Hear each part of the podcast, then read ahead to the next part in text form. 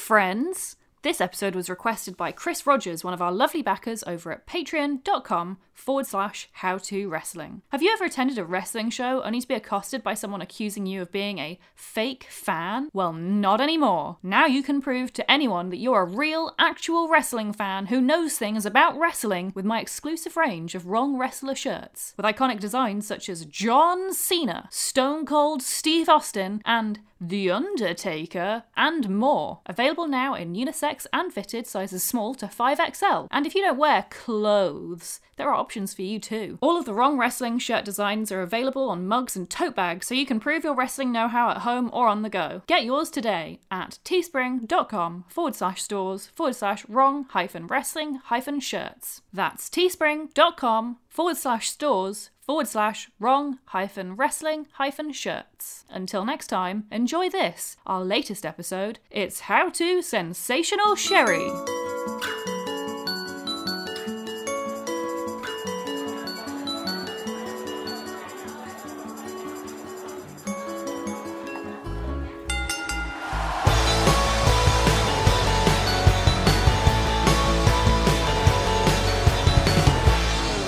Greetings, friends, and welcome to the episode of How to Wrestling, the world's first podcast detailing how to wrestling, how to get into wrestling, how to understand wrestling, and goodness knows maybe even how to enjoy wrestling. And we're in for a sensational time here this evening because this episode is all about, in my opinion, the greatest female manager of all time. It is the amazing, sensational Sherry. Hello, everyone, it's me, your old pal, Cowboy Kevin Mann, standing up alongside my queen, Joanna Graham. Hello, Joe. Hello. How are you doing today? I'm doing very well now you've called me your queen. I know, right? I like that very much. Yeah, sensational Joe Graham, I Yeah. can call you as well. Mm-hmm. Joe, we're talking about a woman who's considered to be a trailblazer in the world of wrestling, a name who we've seen before on the podcast. If you are on howtowrestling.com, do check out the related episodes. But who, and more importantly, what is Sensational Sherry? Oh, how to describe sensational Sherry? What is she? Is she is she a witch? Is she a queen? Is she some kind of mystical screaming ghoul? is she all of those things? She's many of these things and more besides. Indeed. How would you describe the, the, the general look of, of Sherry? That's again hard to do because it changes every single time you see her. But Yeah. invariably, she's wearing some kind of over the top dress that makes her look like a Disney villain Mm-hmm. with some kind of fantastical hair with glitter in it. And then her makeup is like just unlike any other person in entertainment. She'll have these huge butterfly wings on her face one week, and then another week she'll have like the most ridiculous winged eyeliner, but like bright purple. She sometimes has eyelashes that go all the way up to her scalp somehow, Yeah. and they're like attached. She one time she had like this this kind of I don't know, it looked like something growing out of her forehead and then it continued to grow all the way down the side of her face and down her neck. You mean you're basically describing this level of kind of like fantasy and this level of kind of over the topness that oftentimes we don't see from female folks here on How to Wrestling, particularly if we're going back in time where not necessarily women were ever there to be much other than like oh, there's a horrible phrase which uh, Deborah, was also a female manager, used. Which was like to be a candle for the men, Oh. like just to like, to light the way, but not too much, Yeah. not to outshine them, but to be a nice candle. Oh, that's really depressing. I don't think Sherry could be described as a candle. No, but it does accurately describe a lot of the female talent in wrestling at the time. Like you think of Miss hmm. Elizabeth, perfectly encapsulates Miss Elizabeth. Now, Miss Elizabeth, pretty much wrestling royalty, but as it pertains to like what her look and whatnot, do you think she's like maybe like less daring? I guess. you Oh know? yeah, absolutely less daring. Well, Miss Elizabeth is basically the Disney princess to Sensational Sherry's Disney queen villain. Honestly, I think Sensational Sherry, a lot of her looks, I think, are designed to be the antidote to Miss Elizabeth. Hmm. Like, if you think about it, it's all very royalty themed, it's all very elegant, but very evil elegant. Yeah. Totally over the top, unlike Miss Elizabeth, who's very dainty, very understated in some ways, you know, very classy, Nice. nice. Yeah. I know that you referred to Miss Elizabeth as the Princess Diana of wrestling. Yeah. Is there some sort of like heel princess? I'm not very up to date on the royal family, but is there like Would a that, heel? make, would that make Sherry Camilla? Oh no! Weird- No, ugh. that's wrong. doesn't work. That makes Prince Charles Macho King Randy Savage then, and no one really wants that. Can you imagine? Ugh, God, I'm real passionate about rights for the farmers in Lincolnshire. Yeah. That's a deep take for you right there. So with Sherry, she's someone who we'd seen on a few previous episodes. Do you remember her from? I mean, from I remember her from Macho Man Randy Savage's episode because obviously she was his manager. Yeah, but do you remember like the first time you saw her? Like, what the kind of were, were you shocked that there was a character like this, uh, a woman in wrestling, in the kind of in the eighties or in the earlier years? Yes, but I was more shocked that I'd never heard of her. Like, she's not someone that WWE would like really mention in our current day product. She never really gets like talked about the way that like other influential women of the time do get mentioned, like um, Fabulous Moolah. Boo. Yeah, isn't it weird to think like when you go back because a lot of women from wrestling back in those days who it's it's a bit of a minefield for them. I'm not saying like I'm not trying to forgive WB. It, it, they've made this minefield, but obviously Miss Elizabeth tragic passing. Yeah, they can't know, talk about her anymore. Can't, I mean, Moolah is the one who they want to talk about a lot, but Jesus fucking Christ, I mean, you Don't know, talk about her. please not. They've got Mae Shine- Young. You know, Mae Young, yeah. I mean, but Mae was never the big star that they really want kind of to make out retrospectively that Yeah. she was. She wasn't. Like she was she was a big star later on in her years, and we will actually be doing an episode on Mae at some point. But I mean, talk about Chyna Right. as well. Can't we talk about her unless it's in the context of of DX or Yeah. whatever? And you know, of course, Sherry as well, another another woman from that time who passed before her time, who they feel less inclined to talk about. So I don't understand why that's the case. I don't know. I just they have no problem really lionizing and really putting up on the pedestal wrestlers who are men or managers who are men who have died tragically young Mm. under incredibly suspicious circumstances. I mean, good lord, I mean they're still going on about Jimmy Snuka until they really were Yeah, told to stop. on. But with the women it seems to be a different story and like when we put out the tweet for this, I I was expecting like kind of well, she's less known because she's a woman from the past. Hmm. But I was really taken aback by the level of love and adoration and the amount of tweets, which again shows one of these things where WWE is just kind of trying to not shuffle someone under the carpet, but just to, to de-emphasize parts of their past because we don't want to think about the 80s and women because that was when we decided we didn't want to do women's wrestling anymore. It's like especially shocking given they will happily talk about Shawn Michaels, Macho Man, Hmm? Ted DiBiase, like a lot of people who she was really res- partly responsible for their massive success, and yet they just will handily write her out of that. I mean, it, to think that you could talk about any of those individuals, especially Macho Man and Shawn Michaels, without talking about Sherry, that's completely ridiculous because she is so important to both of those guys. And we will get into like how she managed to really boost and cement their careers. And in the case of, of some people, help their careers get started. Now, wrestling, getting into wrestling back in, in the day, we've we've talked a few times about people's route into wrestling. Ain't easy. No, not easy. I mean, if you were trying to get into wrestling in the 80s, oftentimes they would do things like try to to kind of prove that wrestling was super tough and you're not tough enough for it. They were very protective of the business. You want to have a guess of what it was like to try to get into wrestling if you were a woman in the in the 80s? Oh god, are you gonna tell me it's like far worse probably. I mean, you could imagine though, right? I'm I don't know what to expect really because like I, I don't actually know anything about women's wrestling from this period. We've not really covered anyone who's who's been wrestling. No, in this is true. This is this is the kind of the, the furthest back we've went with women's wrestling, and I have to say it's been pointed out to me before, uh, way way back on an earlier episode about Trish Stratus. I kind of I downplayed almost the role that women's wrestling played in WWF, especially in the eighties, kind of making out that it wasn't kind of it wasn't a thing. I mean, it was a thing, and I feel very stupid that I kind of pushed that. That's the line that WWE is kind of. That's what they want you to believe. yeah, and even like they look back at it and they don't mention things like the Jumping Bomb Angels or Rockin' Robin or Sensational Sherry. You know, they talk about Moolah or whatnot. You know why it is though? It's because they decided they didn't like women's wrestling and they stopped doing it, Yeah. only to bring it back later. How bad does it look for them if they go, actually, we had really successful women's division and yet we got rid of it, only to bring it back 20 years later? Like, I it looks yeah. bad for it them. It does, and particularly when they did bring it back. It was for you know sex appeal and whatnot. Primarily was the goal. Whereas And- in the 80s, it was actually taken quite seriously. yeah, it was it was competitive stuff, but the women's wrestling was still very much like there were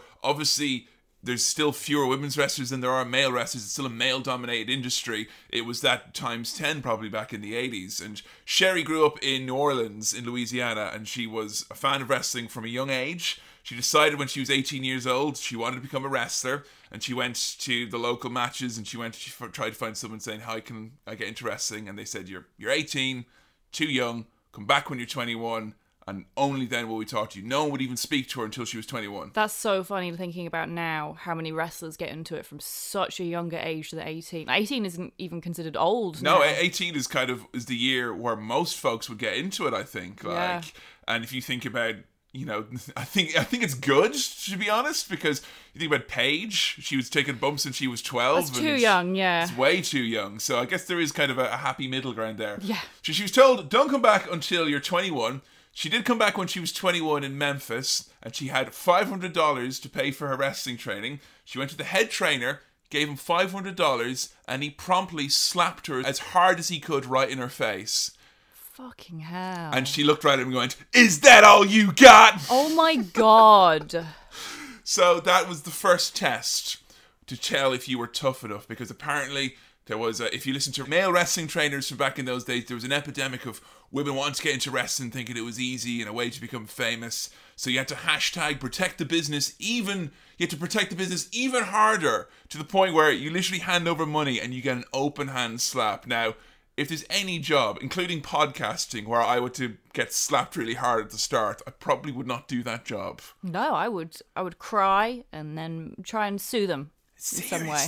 Like I can't believe people go on about like, oh, intergender wrestling, ooh, it's so sexist to women. Meanwhile, in the eighties, they were literally abusing women just to like get them in through the door. Yeah, and I think the the reality is is for every person who thinks that they're protecting the business by being super tough, uh, the reality is is the five hundred dollars or three grand or whatever it, it can get up to in wrestling. That money that you collect, that non-refundable deposit, uh, when you slap someone and they decide wrestling isn't for them anymore, that one actually you, you still get to keep that money, and uh, Yeah. it, it turns out to be just the same on the books as people who actually have to train and take up space in your gym. So I always wondered if how much of it is protecting the business and how much of it is Easy money. easy fucking money. Yeah, I I mean, bet they hated that she was like, "Is that all you got?" I, that, that's why that's the thing about Sherry though, and I think can we talk about that for a second? There is something a little bit different about Sherry compared to if you compare her to like the likes of a Miss Elizabeth, a very timid force maybe, but sensational Sherry. Very much, and I hate this phrase. It, one of the boys is what people always used to describe her. I'm talking about the men in wrestling who've worked with her. They always described her as being like one of the boys. I mean, how does that sit with you? How do you mean? As in, like, is that like a shitty thing that the only way you can really kind of make a name in wrestling if you're a woman at the time was to to try and act like the boys or whatever or do certain things? I mean, yes, it's shitty, but I definitely, I mean, I get it. I've seen it. It still happens today in huge numbers of industries, like the music industry, for instance. Mm. You'll get ahead much more if you're one of the lads. And what what does that pertain to? If in your mind, being one of the guys It's or like- one of the boys or It's whatever? being a cool girl. It's putting behind your own needs to Mm. put forward an image that will sit nicely in the palates of men. Yeah. Now it's very interesting about Sherry that she like I watched some interviews with her, a couple of shoot interviews that she's done over the years, and she was asked several times, "Were you ever bullied, hazed, sexually harassed?" And she was like, "Nope, nope, nope. No one ever tried anything like that with me." And I think pretty much from the get go, if your entry point to wrestling is an open hand slap, mm. I think it's pretty much you got to be bulletproof, even if you were bullied or harassed or you were you know the the butt of anything you couldn't let on i imagine you had to just muscle through and be a badass And if you're being introduced by being hit full on, full strength in the face in your very first introduction to wrestling, Hmm. then probably your idea of hazing and bullying isn't really going to be a fair margin compared to what a normal person might consider hazing and bullying. Yeah. Like, to me, I would consider a slap in the face hazing and bullying. yeah and that's uh, there's, there's gatekeeping and then there's gatekeeping Yeah. like fucking hell but what is interesting about that as well is i think that extends to not just being um you know have a tough skin and all that but the expectations of like partying and going out and being kind of you know one of the crew and all that, and you know being being someone who can. You know, Sherry was always held up as being someone she could hang with the boys because she could do shots with Mr. Perfect Keep or up. She could keep up. yeah, I think on sometimes I wonder if that's short sighted, that kind of idea that you have to kind of keep pace with a lot of wrestlers who we now know had serious drug and alcohol issues, like Yeah, it's not exactly something to be proud of if you can keep up with Mr. Perfect of all people. who uh, used to gargle his shots of Jack Daniels whiskey before he drank them. That was the Mr. Perfect rule. Ugh. So when we talked in our episode about Chyna, we mentioned that when she got wrestling training, it was quite different. There was like a lot. Of, she was the only woman in the class, and she kind of observed a lot. She didn't do a lot of the drills and stuff because it was known that she would be kind of. She would be more of an attraction in the first instance than someone who's going to be wrestling every week, which she obviously went on to do. But Sherry tells it that when she was getting wrestling training, there was like two or three girls, and then there was around a dozen guys, and they would actually have more bump training and more circuits to run and more to do than the men. Wow. So the men would do like 100 back body drops, the women would do 120 or 130. Jeez. And the idea being, again, that only the toughest of the toughest of the toughest women could survive. A, a tough man could survive, but a tough woman wasn't tough enough. You had to be the most bulletproof, toughest motherfucking woman in the planet. Like, I get where they're coming from. Like, I understand they probably felt that they were, in a way, protecting the women from a horrible industry. But Jesus, it's hard enough being a woman in a male dominated industry without it then being made much harder comparatively to the men. Yeah, and I don't like this idea of protection where the end point of your supposed protection is hi, yeah, the cumulative effect of all of the incredibly horrible training you've put me through has made me realize that I can't do it anymore. Thank you for protecting me, though. Yeah, thanks. And it's really, I really You, appreciate. you ruined my life dream.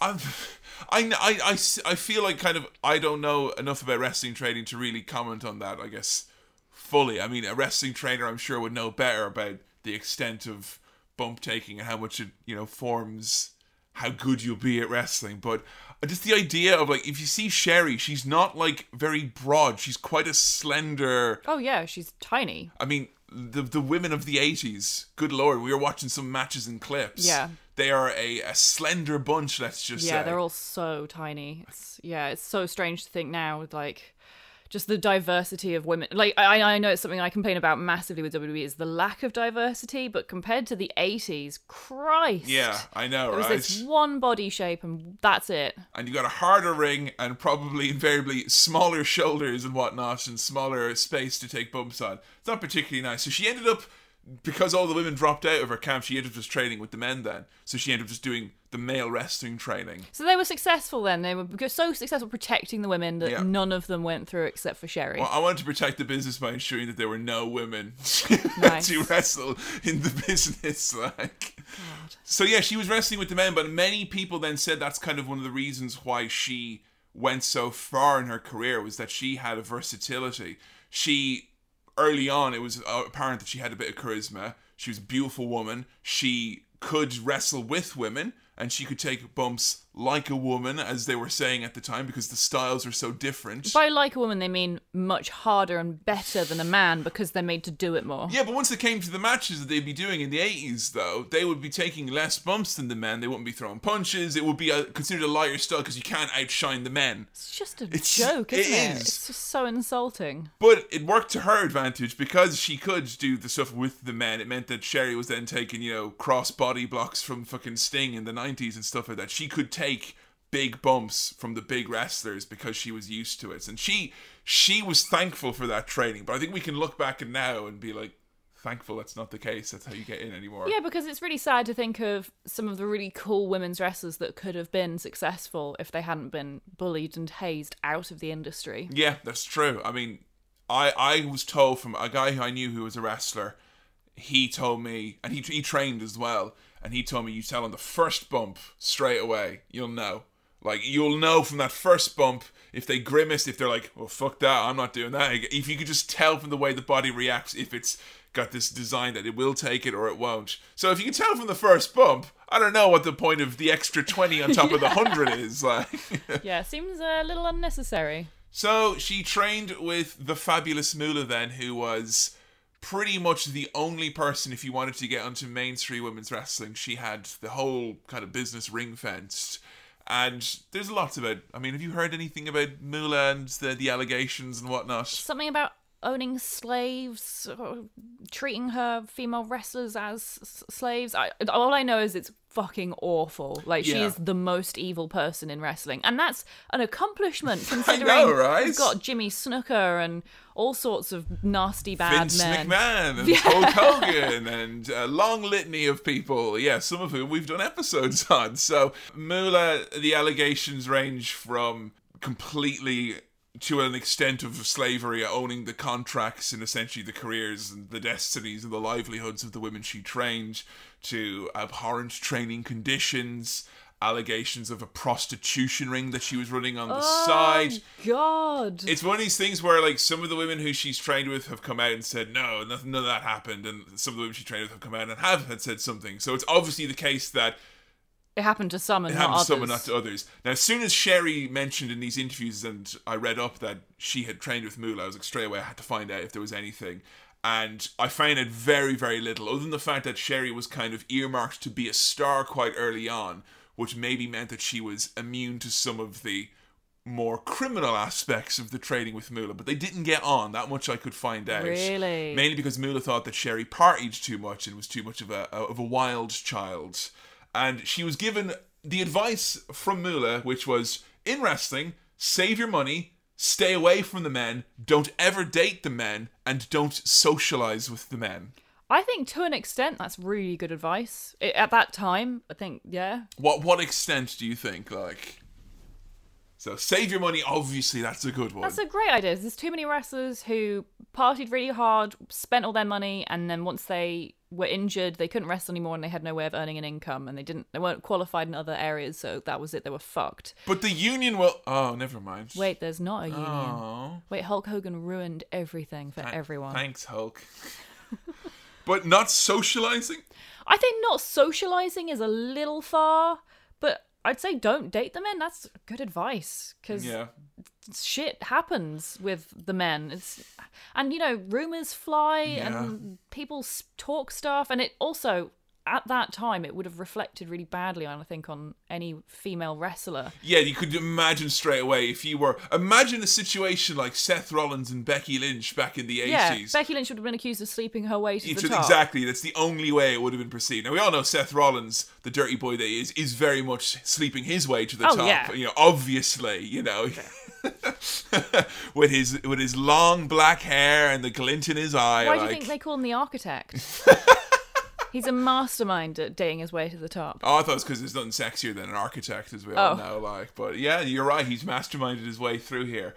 But I think so. Like, she never she didn't date men in wrestling, but socializing with them, I think that worked to her advantage because yeah, In her case, yeah, because she could keep up. But I think, I, I don't know, I think most women wouldn't necessarily have benefit in that way Hmm. because it's a it's a horrible environment to be in. The men partied too hard. yeah. I mean, I'm reading Bret Hart's book at the moment, You had to it. stop and put it down because you were too depressed to continue. Oh boy, the the amount the the drug use, particularly this is the time like kind of the early eighties to kind of the very early nineties, maybe late eighties. It was cocaine was the fucking was just the absolute ran through the business like a fucking white vein, and then it became somas and painkillers and whatnot, and steroids all the way up through until you know, depending on what company you're in, it stopped with the, the steroid scandal a bit. But yeah, you're talking about a wrestling industry that had like 20, 30 years of heavy drug use Yeah. built into the very fabric and nature of it. Socialize with the men if that man is Owen Hart. Well, I don't know. I mean, that's the thing, right? I always listen back to episodes and kind of think, all these people here, some of them have like some serious kind of personal problems or seem really wild. Owen's good though. Yeah, I'd want to hang out with him. Then you forget that he's the biggest prankster of them all. Oh, I like. know, isn't he? Yeah, he's a bit of a demon prankster. I don't know. I think that would that would set me on a slippery slope. Like you know, I'd be looking for Sandman after that, probably, with all the pranks being pulled on me. You know? I mean, you could argue that the pranking is a form of hazing. yeah, that's true in its in its own right. It was interesting when she was asked about sexual harassment. She said she was never sexually harassed, but she said one of the reasons she felt that was was because she was always considered to be important. Like when she started in the AWA, she was the women's champion and she was the manager of like the top heel tag team. And then, you know, when she was in WWE, she was the, the women's champion, and then she was, you know, managers of a lot of the big names that we talked about. So she felt that she had that kind of protection that people knew if you messed with her, you have these guys to deal with. But the best thing about it is, I went and I checked out some interviews with like Ted DiBiase and Shawn Michaels, and the way they told it was, "Oh, I was really glad to be with Sherry because if you messed with me, or then you had Sherry on your back." so they were kind of like thinking, "Oh God, thank God, I'm Sherry's with me because she's watching my back and no one's going to mess with me." That's nice, yeah. So yeah, she was an AWA, which had a lot of the star. I think we mentioned in our Hogan episode or Bobby Heenan episode, a lot of the big names from the AWA Vince McMahon hoovered them up, and she was a manager of, of the top heel tag team. She worked with a very young Shawn Michaels. Her team worked against them. She tells a very sweet story but when she met, like Shawn was like 18 or 19 maybe, young little boy, and she would see him and Marty Jannetty planning out their match with wrestling toys backstage. Aww. And she would just like watch these two little boys with their toys, and if they could do it with their figures, they could do it in the ring. They reckoned. Really? Yeah. That sounds like something that you might have said when uh, you were eight. Yeah, thank God I wasn't wrestling in the AWA because Verne Gagne would have had me out there throwing myself out the window like I threw Shane McMahon like. so she got a piece of advice from Larry Zbyszko, or she was told by Larry Zbyszko, who was one of the, the top guys in AWA at the time, that she was on her way to superstardom because, and this is a quote from Larry, with her look, the fact that she could talk, the fact that she could work like a man, work like a woman, and she had an ass like she did. It meant that she had longevity in the wrestling business and she was going to be a star, but she had to be versatile. So that was why I think she realized early on, because there was, even though there was women's wrestling, there wasn't money in women's wrestling. I think that she had her eyes set on maybe she didn't have her heart set on being a wrestler first and foremost, which I guess is kind of that's a smart way of doing things. Mm. I don't know. I do kind of feel it's a bit shitty that you have to kind of like low. I mean, the idea of becoming into wrestling now and thinking like you can't necessarily wrestle because there's not enough money in it. You have to find another route. That's pretty impressive hustling on her part. Yeah, yeah, really impressive to be able to look at oneself and realize you have other abilities. But then, to be honest, if I was in that position, and I was like, oh, I could become a wrestler, which is really hard, and I have potential for injury, and my career probably won't be very long because you know the body can only last so many years true, yeah. under this amount of pressure and strain. Or I could just be a really good talker and just talk on a microphone and be a big star that way. I mean, it's tempting, isn't it? I mean, if you have that skill, I mean, always I'd say, for me, I would always say you take the path of least resistance. Yeah. The ones that leaves as many uh, holes unpunched on your bump card as possible, I think, is, is the nice thing to say. So Jesse Ventura, Jesse the Body Ventura, who was in AWA at the time, he knew that it was a sinking ship and he liked Sherry and he knew that she was very talented. He was going to WWE and he basically got her her job there. He got her in touch with, with Vince McMahon. So she came into WWF. The idea was that she was just going to be a wrestler. They gave her the women's championship in her first match. Wow. She held it for 15 months. And we had already 15? 15, I know, but she barely defended it. And when she did, it wasn't on pay per view or anything like that. She wasn't, like, Sherry never wrestled on a WrestleMania or anything Right. like that as a single star, as the women's champion. Did any women?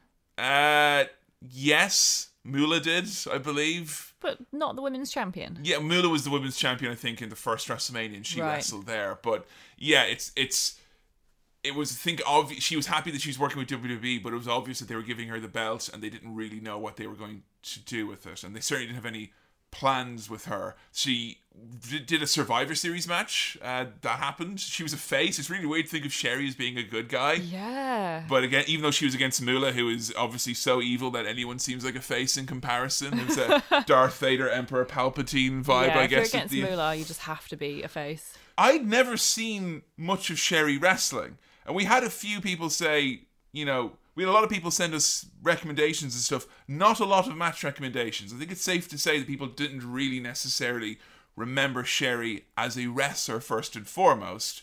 But we went and we found some ones that were well received, and our first match is sensational Sherry, who's now heel, defending her WWF Women's Championship. Can you describe when we saw it in this match what the championship actually looks like? I just remember it was tiny. It's so small. I don't remember what was on. I don't know if I could see what was on it because it was so small. It was a very, very small, kind of palm of violet colored strap on it. And it looked like a big belt buckle. I mean, it looks cute. I would wear it, yeah. but I wouldn't want it as a championship. No, it's it's very much. I mean, I know they don't like to use the word belt, but it's very much Yeah, a belt. like a belt. So, our first match we decided to look into here is Sensational Sherry defending her championship against Rockin' Robin, one of the big names in women's wrestling from the 80s. This is from Primetime Wrestling in 1988. And if you don't know if you remember, Primetime Wrestling was essentially the Bobby and Gorilla Smile Time Variety Hour. And this one is coming to us from Paris, France. Yes. Now, this is an odd place for a championship match to take place. Why? I don't know. It's the 80s, Paris. Yeah. What? What's the deal? I don't know. It's guys. so I'm not used to WWE. I knew they toured around and all that, but I didn't not used to doing like television from another country back in the the 80s. It was like hearing Bobby and Gorilla commentate over a French crowd was just not something I'd heard of before. It was really I liked it a lot. Don't get me wrong. Like it was a very interesting looking arena. It was very very different to the standard American one. There was like a lot of lights in the air and whatnot. It was very glow, Yes, it did have that vibe, didn't it? like almost like Vaseline had been rubbed onto the lens. there was kind of like a, a, a purplish hue to everything Yeah. as well. It was excellent. now, listen. You mentioned when we were watching this match that they didn't really want women's wrestling Mm. at this time. Yeah. So my question to you is, why bother having a women's championship if they've already decided that they don't want women's wrestling? I think honestly, some of it is probably to do with the relationship between Moolah and Vince McMahon Sr. And as that relates to Vince McMahon Jr., because I think we mentioned our Vince episode when he took the reins from his dad, there was a lot of people who was kind of like, you know, the Sopranos that you have to give the envelope to certain people, and there was a lot of people in Vince Senior's inner circle, and it was like, you got to keep the, you got to keep Chief Jay Strongbow, you got to keep these certain people in the inner circle. This is how this business and this territory works, and if you don't want there to be an uprising in New York, you kind of had to keep things going. So I always assumed it was Moolah was one of those people and part of that circle. And I think it was a case of we'll keep this relationship going. Moolah trains in inverted commas wrestlers. Moolah is basically on TV as often as she is, but it was obviously winding down at this point. I would say by 86, 87, women's wrestling, like by 1990, it was gone. Wow. You know, actually by 1989, I could say even it was gone. To the point where I was really excited about looking at this match because I thought, well, they're in Paris, which means that it probably isn't an event where there's lots of other people like Hogan or Macho Man, so they're going to get a bit of time. And it's not on a, a WrestleMania or SummerSlam, so they're not going to get shoved into 10 seconds. You know, a lot of Sherry's matches were like 60 seconds or less, folks. It was really shitty. This is a good long match. So I was excited about it. But I was in the interview I watched with Sherry, she was like, I was scared for my life before this match. And it's like, why? It's like, because they told me I was going to drop the belt. And usually when you drop the belt, that meant that you were done. Oh God, that's sad and true. Yeah. So she thought in this match, this is probably going to be her last appearance, and she'd be told, You're out the door then after this one. Oh. Now, Sensational Sherry, a fantastic look always as a manager. As a wrestler, what did you think to her her outfit, her stylings, her entrance gear? The only thing I remember about her outfit at this point, because it's not anything like her later looks when she's known as a manager mainly. Hmm. She's not full Disney villain at this point. In fact, she's wearing like Seinfeld's puffy shirt. But I don't want to be a pirate. and she had a she had nice uh, sparkly singlet on as well. You know. And what I like most about ladies wrestling, as it was called here at the time, was that they came out with women with little signs in their names done in glitter behind them as well. yeah. That was so glow, fucking hell. Bobby mentioned that um, it's unfair that the women don't get a, a man to hold a placard for them because the men get women, but the women get women as well. I love this. Is not this happened a few times in our watchings, folks, where lines of heel commentary where it's like, man, I want there to be equality. Ah, Boo! Get out of here, you weasel, weasel. They're dancing around in women's in a weasel suit, but I just want there to be equality. Get out of here, you rat. so yeah, I'm not gonna lie. I did not anticipate much from this. I thought this would be low impact. I thought, God, if women's wrestling in the year 2000 was was as bad as it was with the no punches, surely it's going to be hideous here. That there's going to be nothing in this match, and the crowd's going to be bored. And I, I that was my prejudice against this match. I was quite excited for this match. No, I wouldn't say very excited. I didn't really know what to expect. But as you said, after our Trish episode, we had quite a few people go come in and say women's wrestling was great Mm. in the 80s and earlier even. It was taken quite seriously and it's only in the 90s when it actually got kind of written off. And diluted and Yeah. kind of transformed into something else. Yeah. So I say I was definitely intrigued as to what this would look like. I didn't really know if it would be hard hitting per se, but I thought it'd at least be different to women's wrestling in the 20 years prior. Yes, I mean, I would definitely say this match was not hard hitting, but it fucking blew me away. I loved this. I was completely blown away by it. I, I didn't anticipate this at all, and this is me going in with with rock bottom expectations of thinking, oh, WWF aren't going to present. And I guess it was it was less me thinking like, oh, the, the, the women couldn't wrestle. I didn't think that. I was more thinking on the lines of WWF won't allow these women to present a contest. They will put such handcuffs on them or tell them that they can't do certain things, which will mean that the match will be difficult for them to pull off. So first off, we have Bobby and Gorilla Monsoon mentioning on commentary that they have a bit of a bet going on this match. And if Robin wins, Bobby has to pay for dinner. But if Sherry wins, Gorilla Monsoon pays. And this is important because they'll refer back to this later on in the match. Pretty much throughout the match. Uh, what I liked most about it was that Gorilla Monsoon was making out that it was a sure thing that Rockin' Robin was going to win this match because they were making like Sherry is the total like wimp heel in this. They're like she never defends her belt, you know. Like they're making out that Vince not wanting to book women's wrestling is because Sherry is lazy canonically. Like you Yeah, know. so they had it was what 29 days since she'd last defended the Yes. belt, and so they, she had one more day to defend it before it was going to be taken away from her. so she was only defending it because it would be lost anyway. you really like that little kind of wrinkle about the, the time Yeah, limits. I think we could kind of do with that for Brock Lesnar. Had you not heard that before about the, the 30 days you have to defend No. your belt? That was like re that was a thing that was used all the time It's like such a good idea. It really helps the narrative keep going. Yeah, and Brock really Ruined totally got- wrestling. yeah, that was that was the thing which I'm pretty sure as soon as Brock came around, they was like, we will never mention this again, ever, ever, ever. But I love the idea, even if it's on a house show or in a show in France or somewhere else. I like that idea that you're the champion and there's a responsibility. You have to arrange a defense of your title at some point.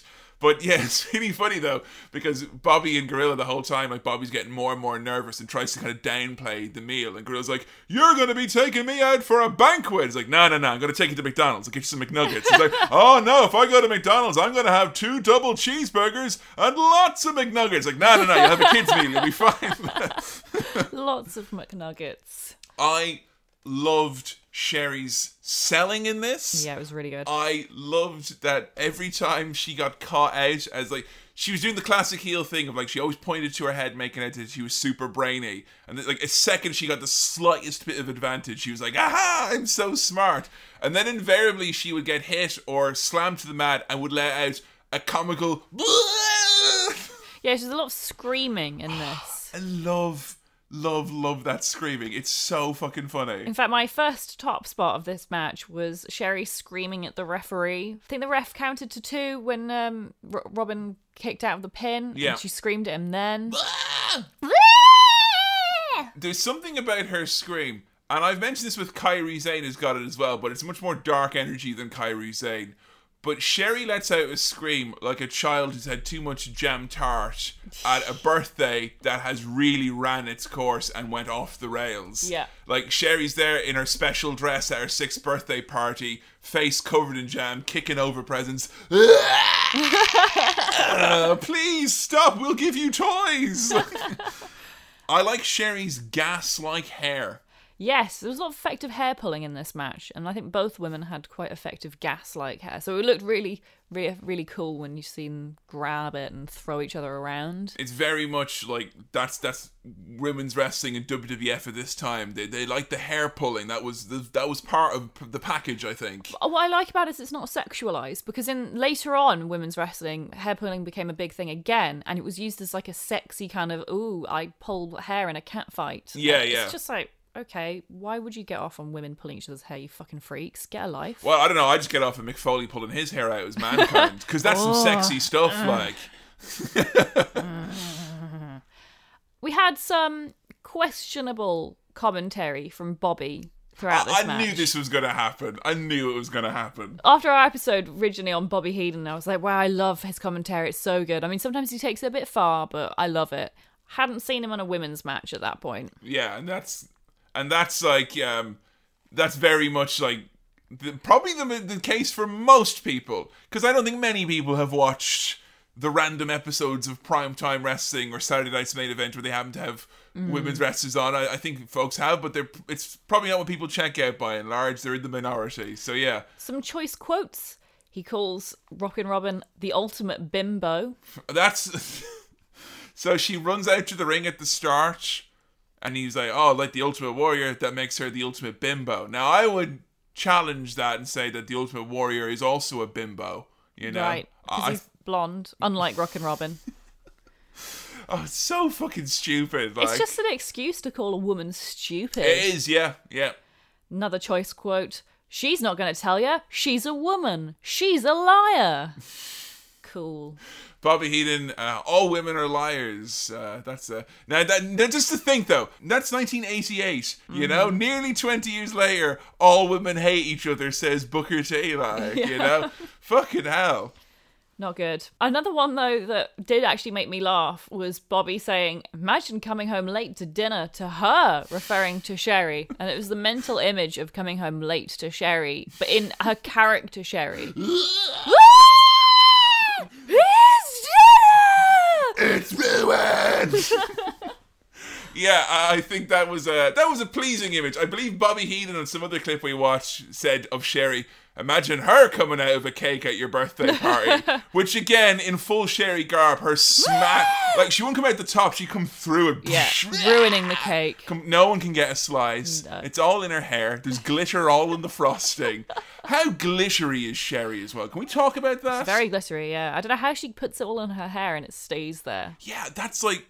I mean, there was a point where she was thrown to the outside, and I looked down at the mat, and the mat was just like a, a- It was like someone had made a glitter painting or something. There was so much glitter on the ground. I quite like that. She covers every inch of her body in glitter. Mm. Like I imagine when she went to the toilet, some glitter must have come out. There's no way there's not glitter in her system. Yeah, imagine showering after a match when you wear that much glitter. it's just like burp and glitter comes out like, or something. Fucking hell. I'll tell you what made this really enjoyable this match, and I think it it harkens back to a bygone era. And I think the 80s is a bygone era in many senses for fans being so family friendly and you know engaging and very forgiving and just like wanting to cheer the good guy and boo the bad guy and take that to France where they're probably not seeing a lot of American style wrestling this crowd is fucking amazing Yeah, they're on fire. They're so into it. every little thing that they do, the crowd roar their appreciation. Yeah. There's so many times where like Sherry's caught in a move, like she's up on the ropes and she's ha- you know she's trying to get out of a submission hold. The referee's like one, two, three, and she's like, let, make her let me go. And then they, she lets her go, Robin, and then she bumps to the mat, and the crowd, like literally, you can just hear everyone laugh. Yeah. And that's amazing. It, it that's when wrestling's at its purest. It goes beyond language barriers, all that. I fucking love that. It's so so great and pure. My second top spot coming up now was when Sherry was in the full Nelson and she reversed it right back into another full Nelson again, only to then scream at the top of her lungs. It's very funny to see. Screaming is underutilized in wrestling. We've said this in, in, in and Yeah. mouthing off generally. We've said this many, many times. Mm-hmm. Stop being so fucking goddamn quiet, everyone. Yeah, take a leaf out of Sherry's book. Scream a little. Yes, make some noise. Speaking of, this match was funny. This was a funny match. I, mm. I, in ways I did not expect it to be. I thought women's wrestling at this time would be kind of quite serious, and I don't know. I guess a lot of the stuff from Glow I kind of thought was was just just to glow. Yeah, Glow had the campy stuff, Yeah, and that was that. They had the silly characters. That was very much their gimmick at the time. I kind of assumed that WWF at the at this period would be much more like women are expected to be kind of taken a bit more seriously. Well, the way they like to always break it out, it's kind of like, "Oh man, you see them women back in the '80s? I mean, they were tough, man, but oh man, they weren't they weren't easy to look at." And then the Attitude Era came around, and everything became sexy. And it's like, no, actually, the women back then were both beautiful and incredibly athletic. And honestly, I want to look into some more of the women from this period because there's all sorts of shit that was pulled on, on the women at this time. You know, we're going to be talking about the Montreal Screwjob at some point. One of the women's wrestlers from this time had a very similar thing happen to them as well. No one really talks about it as much. They weren't treated with respect by the office, I feel, all the time. But here, they're showing that they can fucking do it, and I loved it. Sherry bumps her ass off in this. Like seriously, she floats. She has this big, massive floating back bump, and I love it. It's fantastic. The French crowd come alive as Gorilla Monsoon says, "The French crowd, they're on their feet. They're chanting something." What were they chanting? I don't know. I couldn't Oh, of course, they're, they're French. They're We French, and uh, unfortunately, my French did not extend beyond uh, my junior certificate, so I'm not bone at it, which I believe means good. I wish I knew enough French to say this is wrestling in French. Hey Google, how do you say this is wrestling in French? In French, that's c'est la lutte. C'est la voûte, easy. C'est la voûte. C'est la voûte. I definitely knew that and I didn't have to ask Google. Cut out the bit where I asked Google. Hey Google, what's fight forever in French? Nah, I'm not gonna bother that. Nah, nah. You know what, guys? I actually don't think that's a good quote. I don't like. I think it's disrespectful to the performers. Everyone hates that chant anyway. Everyone hates that chant anyway. Come on, I need a break sometime. Get an amazing sunset flip out of the corner, which I absolutely loved. And then a top rope bulldog by Rockin' Robin to Sherry. Did not expect to see that. And Robin picks up the win and the WWF Women's Championship. My final top spot happens immediately after Robin gets the pin. Yeah. when Bobby Heenan doesn't say a word. He just vanishes. He just fucking runs away so he doesn't have to pay for dinner. I mean, come on. He was only going to order some chicken McNuggets, man. I mean, come on, live up to it. Gorilla Monsoon says he's got his henchmen there waiting so he won't be able to escape. So this match is actually available on the network as part of the Women's Evolution playlist that they put together. And for me, it was eye-opening in terms of seeing that, yeah, Sherry, known as a great manager, was a very, very, you know, this this is a really fun match. Very, very capable performer. Rockin' Robin as well. And yeah, I can only apologize for the misinformation in that Trish episode and my downplaying of it. That was total bogus. A Trish revisited episode, probably well long overdue on the Patreon page, and we will we'll chat more about it then. But how did you find your first match with Sensational Sherry, Joe? I loved this match compared to what I expected from this era of wrestling. Like, I know this era of wrestling is is different from the current day product, and I I don't mean that in necessarily a bad way, but because it was also a women's match, I just didn't know what to expect. But this match had comedy, it had great vocalization, which I love. It had genuinely fantastic wrestling, like stuff I would expect to see in a current day match, hmm. if not even better. It's surprisingly fast paced. It was. It was really fast paced at Yeah. points. I really enjoyed it. I gave it three and a half stars out of five. Nice. So, shortly after this match, Sherry was greeted by Miss Elizabeth, who informed her that they were going to be involved in an angle as Macho Man was getting rid of Elizabeth, turning heel, and they were going to do a storyline where he was going to pick Sherry Martel to be his manager. She was the only, fe- other than Miss Elizabeth, obviously, she was the only female manager in WWF at the time Wow. and that was considered to be like kind of a big thing because this is the point like in Macho Man's career this is after he's won the world heavyweight championship. This is after he's feuded with Hulk Hogan. This is after Ricky Steamboat. Like this is when Macho Man is firmly not just considered to be one of the best athletic competitors in the world he's also one of the biggest box office draws. He had a year on top with the with the world championship. So for him to request specifically that Sherry is the way to go that was really, really huge. And So yeah. that means Macho Man was the only wrestler in the WWF to have a female manager, and he had two of them. And, yeah, I had two of them.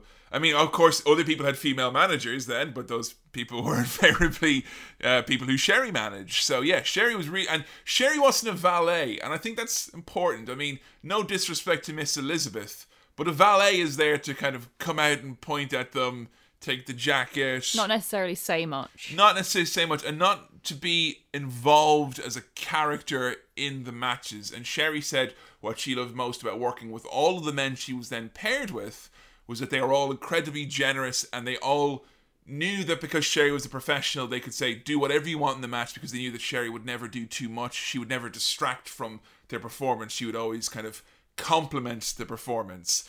So she's going to get put with Macho Man, who's in the phase of turning into a macho king, and she makes the decision that she's going to have to look as different and as opposite as possible to Miss Elizabeth. So it's as I said, she is she's the anti Miss Elizabeth. Yes, so if Elizabeth is demure, then you're going to have Sherry being outrageous. If you have Miss Elizabeth being quiet and peaceful, then you're going to have Sherry being loud and chaotic. And I think chaos is a really good word Yeah. to describe the pairing of Macho Man Randy Savage and Sensational Sherry. Yeah, absolutely. They have such powerful chaotic energy. this kind of puts into perspective the relationship between the two of them. And what I was lovely about it, and I only found this out from from the research and the interviews with Sherry, is that the three of them worked together on all of this stuff. Like, and there it was kind of a team effort. It wasn't like, sorry, Elizabeth, me and your husband are going to go off and do fun stuff now. They were still all together doing this stuff. Now, I was a bit concerned about Randy's controlling nature. Let's just say. Yeah, because in our episode on Macho Man, we found out that he didn't treat Miss Elizabeth with much respect. and No. He was very controlling. yes, routinely locking her in rooms, you know, locking him in her, locking her in their home, saying you've got seven dinners for seven oh, days. Oh god. you know, let so you know, sad. being controlling. And, and Sherry was asked about it. She said that it was like it was really sad because he obviously loved her, but when you love someone in that kind of scary, compulsive way, you can't see what you're doing. I don't think he realized just how fucking scary he was being. But on one of the first nights they were all together, he walked out. He's like, "Oh, I'm off to the match now. I'll see you guys later." And he locked the door behind and left Sherry in the room locked behind So just locked them both in. locked them in, and then Sherry like went up to him straight after. afterwards, like, "If you ever lock me in that room again, I will punch you." Like she was completely never do that ever, ever, ever, ever, ever, and they, he never did that. He never tried to do that, but it was just interesting that he tried to do it with with her, with Sherry. God, he's such a strange, So controlling, yeah. manipulative man. That's so oh. And that's very revealing. It's not just Elizabeth he tried to do it. He tried to do it with Sherry as well, Yeah. but Sherry was like not having any of that stuff. And it's surprising that he even tried to do it to Sherry because she's such a strong presence. Like you'd think it would be so obvious that she wouldn't put up with that shit. Yeah, and That like, he wouldn't have even tried, but obviously there's something about women to him that it's just like, no, gotta lock him in a cupboard. Yeah, it's I, I understand if he's like because he is you know he's the the the main event performer and stuff like that. I think he feels like a sense of ownership almost. I'm not sure what it is, Gross. but it's controlling and it's fucking weird. It's scary. It is. I What think. if there'd been a fire? yeah, right. You locked in a fucking. Sorry, I locked her in the room because I thought that was. I love you so much. I thought it was more important that you'd burn to death than you have any sense of freedom. It's so fucking weird. But yeah, I just thought that was worth mentioning. It's worth bearing in mind. I don't think you and I have got a, a macho man Elizabeth energy, uh, but I do think we have a bit of a macho king Queen Sherry energy to our relationship. I only very occasionally lock you in rooms, just when you've been very bad. So the promos with Sherry and Macho Man, we sat down one afternoon and I think we just popped on a playlist and I think we, if we watched a dozen, we watched two dozen. We Yeah. did so many of them. And this is what I love about promos back in the day. You get the plain background, it's 60 seconds. What's the match? What's the feud? Sell us on the next thing, the show, the pay per view, and fucking hell. What did you think of these? I loved them. It's it makes me sad in a way to see how far we've come from this era of promos because I do believe this is a golden era of of promos. Now we have people talking awkwardly to interviewers. Mm. There's no looking at the camera. There's none of this kind of like talking directly to the audience anymore. You, that's you're right. That is such a thing. How many times do you see Seth Rollins or Roman Reigns with their head down, talking, Talking like, to a very talking to a very tiny viewer? Whereas you think about all those. God, I've never considered that. You think about all of those wrestlers, and they would look Stone Cold, Hulk Hogan, whoever top guys. They look straight down that lens, right into your fucking soul, and, Mm-hmm. really, sell you. It's really powerful. It is. You're right. Yeah. and as well it allows for a lot more creativity within within the confines of what they have so i loved one of the one of the promos we watched with Sensational Sherry and Macho Man was they both had their back to the camera. And I loved that about Macho Man when we did his episode, but her coming along and then doing that as well. Yes. And then just having a conversation together, you can't see their faces. And it's like, it's so powerful because you're so used to them looking directly at you that then to do the opposite of that is like really like, oh, what's going on here? This is so strange and unusual. Yeah. I, I like something it. they take turns where her back was turned to Yeah. there, and then he turned around, spinning, and then she turned. you know, we talked a lot about Randy's insane energy in in his episode, and he was put with a lot of folks, you know, in his career. You know, obviously, he was Miss Elizabeth. He was in the NWO. He had Team Madness in WCW. But everyone always struggled from either trying to keep up or at least, you know, get anything in while Randy was there. It worked with Miss Elizabeth because you had this very calm presence looking lovingly at this She was just a- madman. A pretty face, basically, to kind of offset very strange looking Macho Man. it, it worked together in, in harmony. But Sherry is there being all the same chaos, energy, shouting, madness. it should be too much, but it isn't. It's something about Sherry's ability to enhance the talent she's with. She just sort of feeds off it and then feeds it back to him. She Yeah. does the same kind of over the top hand movements, the the scary eyes. the hands are always moving. Yeah. I love that. The she's got the weird fingers and all that. I just love these ones. I mean, obviously the promos themselves and the verbiage is is absolute fucking insanity. But the looks and the costumes. You got Randy doing the Macho King thing, so he's wearing all the the vibrant cowboy jackets and all that. And what's really cool is that it was quite collaborative. They would work together, you know, with the king and queen costumes to make them kind of complement each other. You know, he'd wear gold, she'd wear purple, and kind of work well together. They had a great eye for it. But man, some of the looks. There was one of the promos where they were talking about a match Randy Savage is going to have with Jake the Snake Roberts, and Sherry is scared of snakes. Oh yeah. So she has her back to the camera this time because she's scared of snakes. And she's like going, No, I hate snakes. refusing to turn around, and Macho Man has to kind of like spin around her to try and get her to look at the camera. He's like, "I promise I'll protect you." And he's like, You're not scared of snakes? Yes, I am. No, you're not. Yes, I am. You're not scared of snakes. And she's wearing like what appears to just be a regular kind of gown. You can see the back of her face. She's got the sherry makeup. But when he spins her around, the makeup is kind of gone from her eye. It's just like a like Jigglypuff is went. Yeah. She's got this crazy jagged line all over her all face. over her face, and that's I think the one that goes down her neck as well. Yes. And she's just like wiggling around, her fucking crown falling off because she's like screaming about snakes. And it's like, wow. Like, the look matches the energy so fucking well, and I adore it. It's so far from where we are now, though. You, Yeah. like, you wouldn't get an nth of that chaos in a, t- in a in a modern product. Isn't it because it's only ever 60 seconds or less that this never kind of becomes too much? No, I don't think that's fair at all. I don't think it matters about how long it is. It's the fact that they have to do this silly sports entertainment style of like, oh, we have to make it seem serious and Mm. like actual competitors. So they have to have these interviewers dressed very nicely and they have to be in front of this zone or a red velvet curtain. It's Yeah. always exactly the same thing again and again. They're always talking very seriously. They're even saying the same things over and over. It's Yeah. boring. I mean, that's what happens when you when someone's too scripted. You know, people always talk about kind of scripted promos are bad because you won't get iconic stuff like Austin 316 or you know Dusty Rhodes classic promos. Like they always mention the iconic promos, but it's almost more important for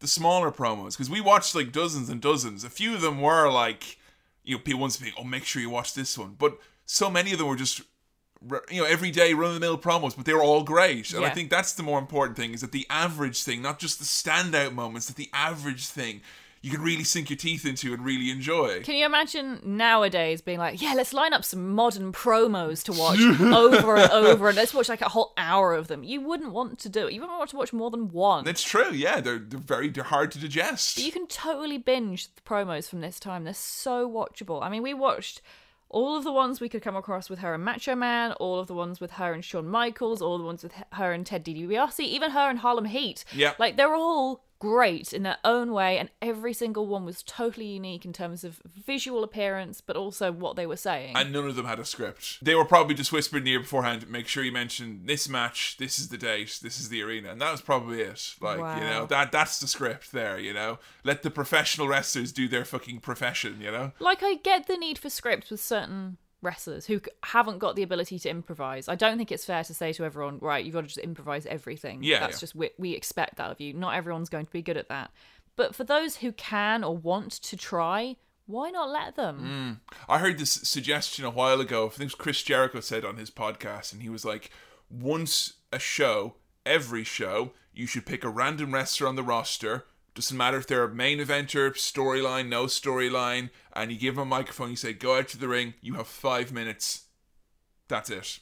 Say whatever, do whatever, get yourself over, and in front of the crowd with a microphone." I think that's a trial by fire, to be Yeah. sure. If it's a tape show, you don't necessarily have to air it, but maybe it'll help the talent get a little bit less trepidatious about it. I don't know. It, it feels like it's when you see this classic stuff, you can't help but feel there's something wrong with the way things are going currently. Like, Yeah.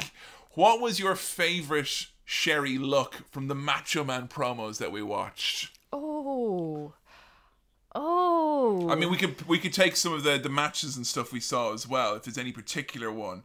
I think my favourite one, then, if I'm allowed to include matches as well, is from our next match that we're going to be covering, Okay. where she's wearing a purple dress with a really high angular neckline that makes her look exactly like the evil queen from Snow White. Yes. She looks like such a villain. She looks like she's got a heel mirror somewhere in the Yes. back.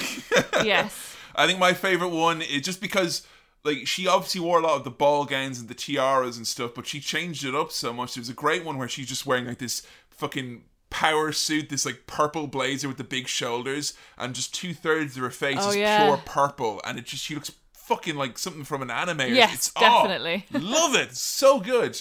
And I will be remiss. We mentioned a lot about Macho King and and Sherry, and they had a very special chaotic energy. But there's one other individual that can make that chaotic energy even more chaotic. And I did show Joe the few I could find the promos of that very special trio of Macho King Randy Savage, Sensational Queen Sherry, and Zeus. Zeus, who never seemed to say much, Ah, ah, he was just there with his Z on his head Yep. and his big eyebrow. I did show Joe the Cauldron promo, yes. Yeah. They're very, very important with all the madness where they're basically doing Lord of the Rings, like, look into the mirror. What will I see? You will see many things. Miss Elizabeth, where are you? Miss Elizabeth, are you afraid? the one I really wanted to show Joe, which is very special to me, is, is the promo before the cage match that they have. And you've got Zeus and Macho Man with a very obviously single panel of the steel cage wobbling back and forth. And Sherry climbing up and down as Macho Man is just going full hell for leather, drenched in sweat, and Zeus just going ah, and Sherry's just climbing up and down in a fucking fully sequined, ruffled feathers ball game, climbing up and down a cage, just going, "You don't know where I'm going to be, Hogan. You don't know where I'm gonna be."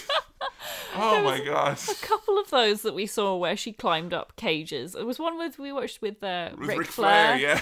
and he kept on trying to pull her down. Like, not Now, yet. No. she literally climbed up and then went upside down the other side. There's something about Ric Flair in his Sunday best behind the cage going, ah! Is that what that was his Sunday best? He looked like a toddler. He's wearing his kind of what he'd wear to the golf club, you know, like nice It's a t-shirt. and tan slacks, and Sherry in full kiss demon mode, like just going, ah! absolutely beautiful. And yes, our next match, uh, one of the uh, one of the standout moments, I think, a great moment from Sherry and Macho Man's career together. Obviously, the most important moment and the best moment is from Macho Man versus Ultimate Warrior. We have obviously covered that match. I would make sure to go and check out our Macho Man episode for full details on that. What did you think of the promo though between um, Sherry and the Ultimate Warrior? People love that one. They say it's a real standout performance from Sherry where she managed to get a storyline out of the Ultimate Warrior by propositioning him. It hasn't aged very well. No. The whole seducing a guy to get him to do what you want is very cliche. Kissing him on the chest. Like, yeah, you know. wasn't my bag. Yeah. I see why people like it. It was very well done considering the material, but And yeah, very different from what was on TV at the time, I guess. If it's very Hulk Hogan cartoon, someone being seduced is. yeah. But when is, you've seen the. Attitude Era, it's kind of like, yeah, okay, yeah, I've got that five times this week on Raw, so I don't really need to see it again. Although next time I'm asked for anything I don't want, I'm going to give a fully throated Ultimate Warrior. No! That was the best bit. that was her going. "Ah!" No, him saying no in seven syllables. I like that she sold the no though. Like Yes. it was a fucking like a move. Like. So yes, our next match comes from the beautiful time between Sherry and Randy together. This is from WrestleMania six as the Macho King Randy Savage and Sensational Queen Sherry take on the Common Man and the Common Woman. It's Dusty Rhodes and Sweet Sapphire, baby. Now, Joe, have you ever seen anyone as sweet as Sweet Sapphire? She's so sweet, Sapphire. It's such a shame that like she was just decided to be plucked from. Where was she plucked from? She worked backstage. I think she was like worked in either makeup or something, but they didn't go to the performance school or No, whatever. it seems a bit sad that it's like you know there, there, there should be more diversity of both race and and body shapes in wrestling, Mm. and you know if more women who looked like her were given opportunities, I think wrestling would be a better place. And instead, they just go, nah, it's just funny if we get someone who's never had any training. So, I mean, I admire Sapphire greatly for doing this because fuck me, I wouldn't. Yeah, seriously, go fucking wrestle and WrestleMania. No Yeah. training, like, you know? Taking spots and doing wrestling, like actual wrestling moves she does in this match. I don't know. It's. I mean, we'll we'll do a you know chat about it in, in the Dusty episode. Many people believe conspiracy theories and otherwise, but many people are of the belief that a lot of what happened to Dusty Rhodes during this tenure, because he had been outside of WWF, and Vince McMahon likes to flex his creative muscles and show you that he controls your career. Many people felt that this was. Uh, Vince McMahon trying to have a bit of a rib on uh, on Dusty Rhodes, who's also already had a rib with the name the Big Boss Man, and also Virgil being used as a servant for the Million Dollar Man. But I think the idea was was that oh, if you're so charismatic, why didn't you get this normal lady over? If you're so And charismatic, He manages it though. Oh, yeah. Like, absolutely. They come across as such baby faces. Yeah. Now, I was reading up about this one in terms of whose job it was to make sure that Sapphire was ready to do all of this, who trained her, because she didn't have any formal training. And you guessed it, Sherry, it was her job to teach her how to do all of the spots.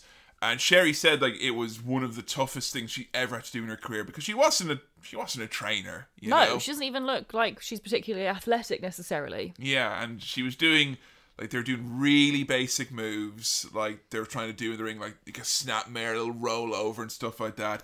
And one of the basic moves that she did, and this is that you know, it's not as if we hey we got to go to the performance center. This is the '80s. You're going to do this the half an hour you have before the show is starting. So she was doing this training in front of you know Vince and everyone. Oh god. And she said there was one like real basic move that she did with Sapphire, and like it was like you know just roll through like that, and Sapphire just kneed her full force in the Oh. nose. She nearly broke her nose, and Sherry said it was the only time she ever lost her temper with like in front of everyone like that. Like in, it was the only time like where she felt really unprofessional. She just blew up. Like you know, like please do it the right way because. You can imagine you've got a WrestleMania match. You know what a perfectionist Randy Savage is. Dusty Rhodes obviously has expectations as well, and the real fucking the real like difficulty in this match is going to be Sapphire, and it's not Macho Man there telling you how to do everything. It's Sherry telling you how to do. You know, she has to do it. She's not even a wrestler at this point. No. Like, yeah, she has wrestling training, but she's not like she's doing it week on week. Yeah, I know. I mean, this is what 1992 thereabouts. So you know, Sherry's not been wrestling on a regular basis for around four or five years at this point. You know, she was being used seldomly as as a wrestler. She can, you know, And especially being a trainer is a very different set of skills to being a wrestler. Mm. Even still, being good at wrestling doesn't necessarily make you a good trainer. Yeah. Here we are at WrestleMania 6, and I can't help as they're coming out feel very bad for Sapphire, who's got a long, long trip to make in that little ring car, and she's dancing, and Dusty Rhodes is dancing too, but you could just tell there's nerves, you know, Why wouldn't there be? I'd be terrified. Compare and contrast with the king and queen coming out, where they've got a throne and Sherry's just kind of kneeled down, peering through the ropes. Oh, what a fucking entrance! Randy's got a scepter. They mention at the beginning here that this is the first ever mixed tag match. Yes, first one in the WWF. And one of the competitors isn't a wrestler. yeah, I and mean, the other one isn't a full time wrestler. I mean, yeah, I, that's the thing to think though that Sherry was really the closest thing they had to a full time wrestler at the time. You know, because she was the only woman on the roster who had wrestling experience, who had been with the company for any length of time. So she's she's the veteran by default. You know, God. it's a lot to carry. We cut backstage to Dusty and Sapphire for a little uh, little promo. Sapphire gets one word in, I think. Yeah. She's like, yeah. Like, that, that's enough. That's enough now, you Sapphire. Keep talking now. You don't need to say anything. American Dream is going to take you through. Dusty has a surprise at the start of the match, though, uh, to throw a wrench in the works for, for, for Macho and Sherry. Yeah, he's got a special guest coming out to watch the match. It's Miss Elizabeth. The reaction. Yeah, Oh they fucking love her. Princess Diana rolled out again. Yeah, she comes out, and the crowd is just like, here is this woman who we fucking love. Probably people crying. Yeah, there are. There's like the. emo- I don't think anything has ever come close to the emotion that they, they got with, with fans through through Macho and Liz, and it's it's so sad really to think about it. And Sherry's a big part of that, I think, as well. It just it plays out like a Disney story. Like her mm-hmm. just coming out here just to be there. People are fucking. There's flash bulbs going off everywhere. Like it's unbelievable. That is, they made the three of them made something really special in wrestling that I don't think has ever been duplicated. They mention as well on the commentary that the men and the women won't be, although it's a mixed tag match, they won't be directly fighting each other. It'll Yeah. be men versus men, women versus women. And here we have another inadvertent heel commentary moment, which ends up being, has uh, aged quite well Yep. for a modern feminist audience. We have Jesse Ventura saying, Why don't the men and women match up? That doesn't seem very fair. Boo! Get out of here, Jesse Ventura. Well, as a matter of fact, Monsoon and McMahon, that the women should get paid as much as the men. Boo! Get out of here. Oh, look at the conspiracy theorist, Jesse Ventura. what a nut. He thinks men and women should be equal. It's so fucking funny. Like he doesn't even dress it up in a heelish way. Like you know, he's just like, why can't the men and Yeah. women fight? Oh, get out of here! You're a liar! Get out of here! Now Sherry's not taking those rules very seriously though in this match, is she? No. Holy shit! I don't know if like Dusty Rhodes is like. I mean, he's a veteran, multiple time world champion. He was the man in NWA. But Sherry obviously wants to break this young boy into the business. Every time she lays her hands on Dusty Rhodes, she fucking wallops him. Yeah, there's this huge like smack every time. She forearms him right in the back. Yeah. And she just, I don't know, she thinks because Dusty's kind of, he's big and he's kind of soft that you have to hit him harder to get an impact. But she fucking wallops the shit out of him. I think she was just going for it because it's a mixed tag match, and I think she knew as a woman she had to hit him for real. Yeah, Sherry works overtime. She's such obviously a great pairing with Macho Man because Macho Man will always overcompensate for any perceived dip in quality in the match. So the two of them together, they bump into each other. They they hit each other and flip around more than Dusty or Sapphire do anything to them. I think. Yeah. They're wrestling themselves essentially. My first top spot of this match, we have Sapphire successfully doing an airplane spin with two revolutions with Yeah. no prior wrestling training. now this was uh, 1.5 revolutions I pointed out, but you you thought to round up. Better to round up than round down. Yeah, that's fair. You know, she she comes in when she gets the tag Sapphire. She just kind of like moves on the spot. It's like the Brock Lesnar dance. I And, love like, it. She's got moves. They just have Monsoon going, "Whoa! Look at the rhythm on Sapphire! Wow!" They're not kidding. Yeah, she's got the rhythm. She's the only person in this ring who can dance. And Sherry taking out obviously any frustrations she has with Sapphire. She's nice. Like she doesn't stiff Sapphire. No, She God, only- that would be horrible. No, but like she's obviously frustrated with Sapphire. She said in the past, but she doesn't take any of it out on on Sapphire. She takes all of it out on her real arch enemy, the American Dream, Dusty Rhodes, who, when she's thrown to the outside, she hits him not once, not twice, but four times. Yeah, that was my second top spot of the match. Was just her beating the shit out of Dusty Rhodes. Dusty Rhodes is like, slow down. He can't handle it. he can like I don't know like there's there's rumors like at the time that like Sherry was just like such a total fucking badass, and yeah, I I, I accept those. You know, it's not if she's taking it with any young boys or anything. It's Dusty Rhodes, and she's beating the shit out of him. He can he can totally take it. When she's in the ring with Sapphire, though, and she starts doing moves to Sapphire, she is so careful and protective and so professional. I would say the offensive maneuvers she does to Sapphire amount to a gentle toss. It's pretty incredible how there seems to be a lot of wrestling in this match between Sapphire and Sherry, considering Sapphire hasn't really had any prior training. But most of that is actually just Sherry wrestling herself, which leads me on to my third top spot, which is Sherry suplexing herself. That is amazing. Like that is she like she puts her head in Sapphire's arm. Sapphire doesn't even really know to put the arm over for a suplex. No, she doesn't do any She- of that. She holds her like it's She- a DDT. She barely even like rolls over. And then Sherry somehow, using her head strength, I guess, flips her entire body over. Yeah. It's the damnedest thing. It looks quite painful to Yeah. Sher- like to Sherry. She's just working herself. I have to say, I really like. I was impressed by the work rate in this one for the fact that it's a mixed tag. So oftentimes, where it's like a mixed tag, and particularly a mixed tag involving someone who's either got no wrestling training experience or very limited wrestling training experience.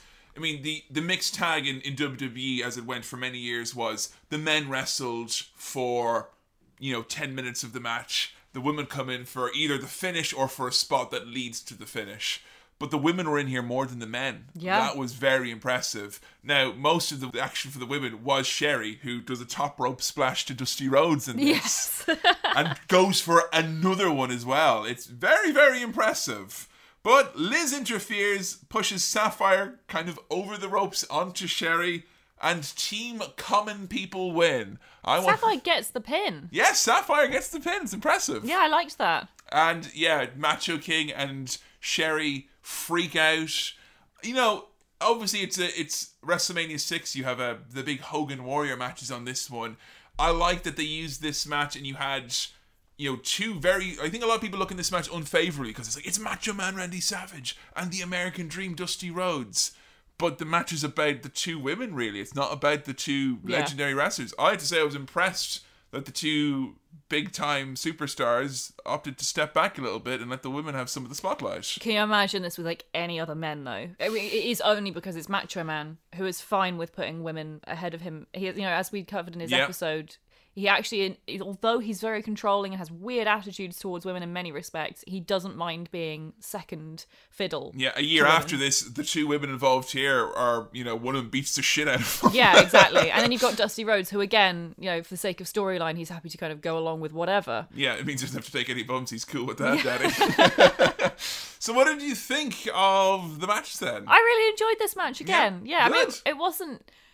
You can't say it was as good as the first match No. we did because it's it wasn't a huge amount of actual wrestling in this. It was a lot of people wrestling themselves and a lot of spots that were kind of very over the top and silly just to be a bit bombastic. But it was really fun and I genuinely did enjoy it. And if you are intrigued to see a match involving someone who's never done any proper wrestling before and actually pulls it off, you know, this Yeah. isn't this isn't a scary match to watch. Nothing goes wrong. no, Sapphire doesn't seem seemingly hurt anyone or doesn't get hurt, which Yeah. is when you're watching this, that is your primary concern. Yeah, no, it's a feel good match, which I mm. really liked. So I gave it three stars out of five. Very, very nice. So, Sherry, after splitting from the Macho Man at the retirement angle, which I love this so much about Sherry, is that, like, a second that she's split from Macho Man Randy Savage, she gets paired up with the Million Dollar Man Ted DiBiase, which I love that she's kind of finds the richest guy in wrestling. Yeah, she's gone from king to millionaire. Easy peasy. Now, what's very interesting about this is that she said she loved working with, with all of the men equally. She said they're all her favorites. okay. You know, because she said if she said anyone was her favorite, it would it would probably be upsetting to all of them because she had quite a close relationship. But she said Ted DiBiase was the most professional of all of them. Like he expected everything to be like done to the point, no surprises. We're here to do our jobs. You know. Mind you, that's not that impressive to say when you think about the fact that she was teamed up with Macho Man, who locked her in a room, Yeah. and Shawn Michaels, who was probably taking coke every second of the day. Yeah, I mean, definitely in terms of the amount of work that Sherry had to do, you know, there's there's obviously the element of madness with with Randy And that- mothering with Shawn. and mothering, which that's it. I think with with Ted DiBiase, it was probably more plain sailing because it's like I'm a professional, you're a professional. Let's draw dollar signs on our faces and count loads of money. So yeah, uh, what was interesting though is that she said when she was paired up with Ted, and she did this with all of the men afterwards, was that she would ring up and she would meet up with their wives and have a long conversation and a long chat because she'd be on the road with with them. She'd be seeing their husbands more than they would. Yeah. So she would like, I want to have you know, a chat just to make sure. Are there any red lines? Anything that you're not comfortable with? If you're not comfortable with traveling in the same car, anything like that. And I think that's like that's that's quite professional. I think that's you know it's very grown up of her. it is because there's not there's a lot of heartache in wrestling. Yeah, and a lot of men going off and cheating on their wives and treating them very poorly, and Mm. then just, you know, what happens on the road stays on the road, as it were. So Sherry sort of being accountable and saying, "Look, that's not going to happen with me. You don't need to worry about that." That's really mature. she said how like she found it like it was impossible to have a relationship because she she wouldn't be with anyone in wrestling. She felt that was a bad idea. She kind of did Ah. take that advice, but you know, at this point in time, she's already been married and divorced three times. Whoa! So she just said like it it couldn't it couldn't work. He'd be away on the road Yeah. and you know they worked 300 days a year you know sometimes you know months on end without going home and when you finally get home it's just like you're just counting down the seconds till you're gone again and it's it's bad now it was worse then you know and you can imagine you know now you've got skype you've got you know internet you can you can contact your loved ones pretty easily you know back then it's payphones and stuff like that yeah. so like this is around you know this time if Sherry had a reputation as being like quite a partier and you know she was very much part of that wild scene at the time, including a story where Andre the Giant, who used to you know, once drank hundred beers in a sitting, would regularly drink two bottles of red wine before any of his matches. Like literally on a tour, had to pull Sherry aside and say, you know, you're partying too much. God. Now, there's something about Andre the Giant being like a voice of reason. It's just a little bit like, okay, it is a problem. And Sherry had like serious addiction problems, I think, at this point. And that's really sad because you watch her performances, and we watched a lot of her stuff with Ted DiBiase, her her interviews and stuff. You wouldn't know that she was, you know, battling any sort of addiction or that she was messed up or anything like that. I mean, she's got so much energy that it's hard not to be like, oh, cocaine. Mm. But yeah, no, she doesn't seem. She seems healthy. She seems in excellent mental and physical spirits. For her, she said it was liquor, somas, which are you know the the, the muscle relaxants, the strong painkillers. That's basically you know that's Scott Hall. Anyone you can think of names of wrestlers who've had problems with painkillers, it's somas. They're like a, such an epidemic in wrestling at the time, and uh, and weed as well. She she would three of those things pretty Wow. much non-stop.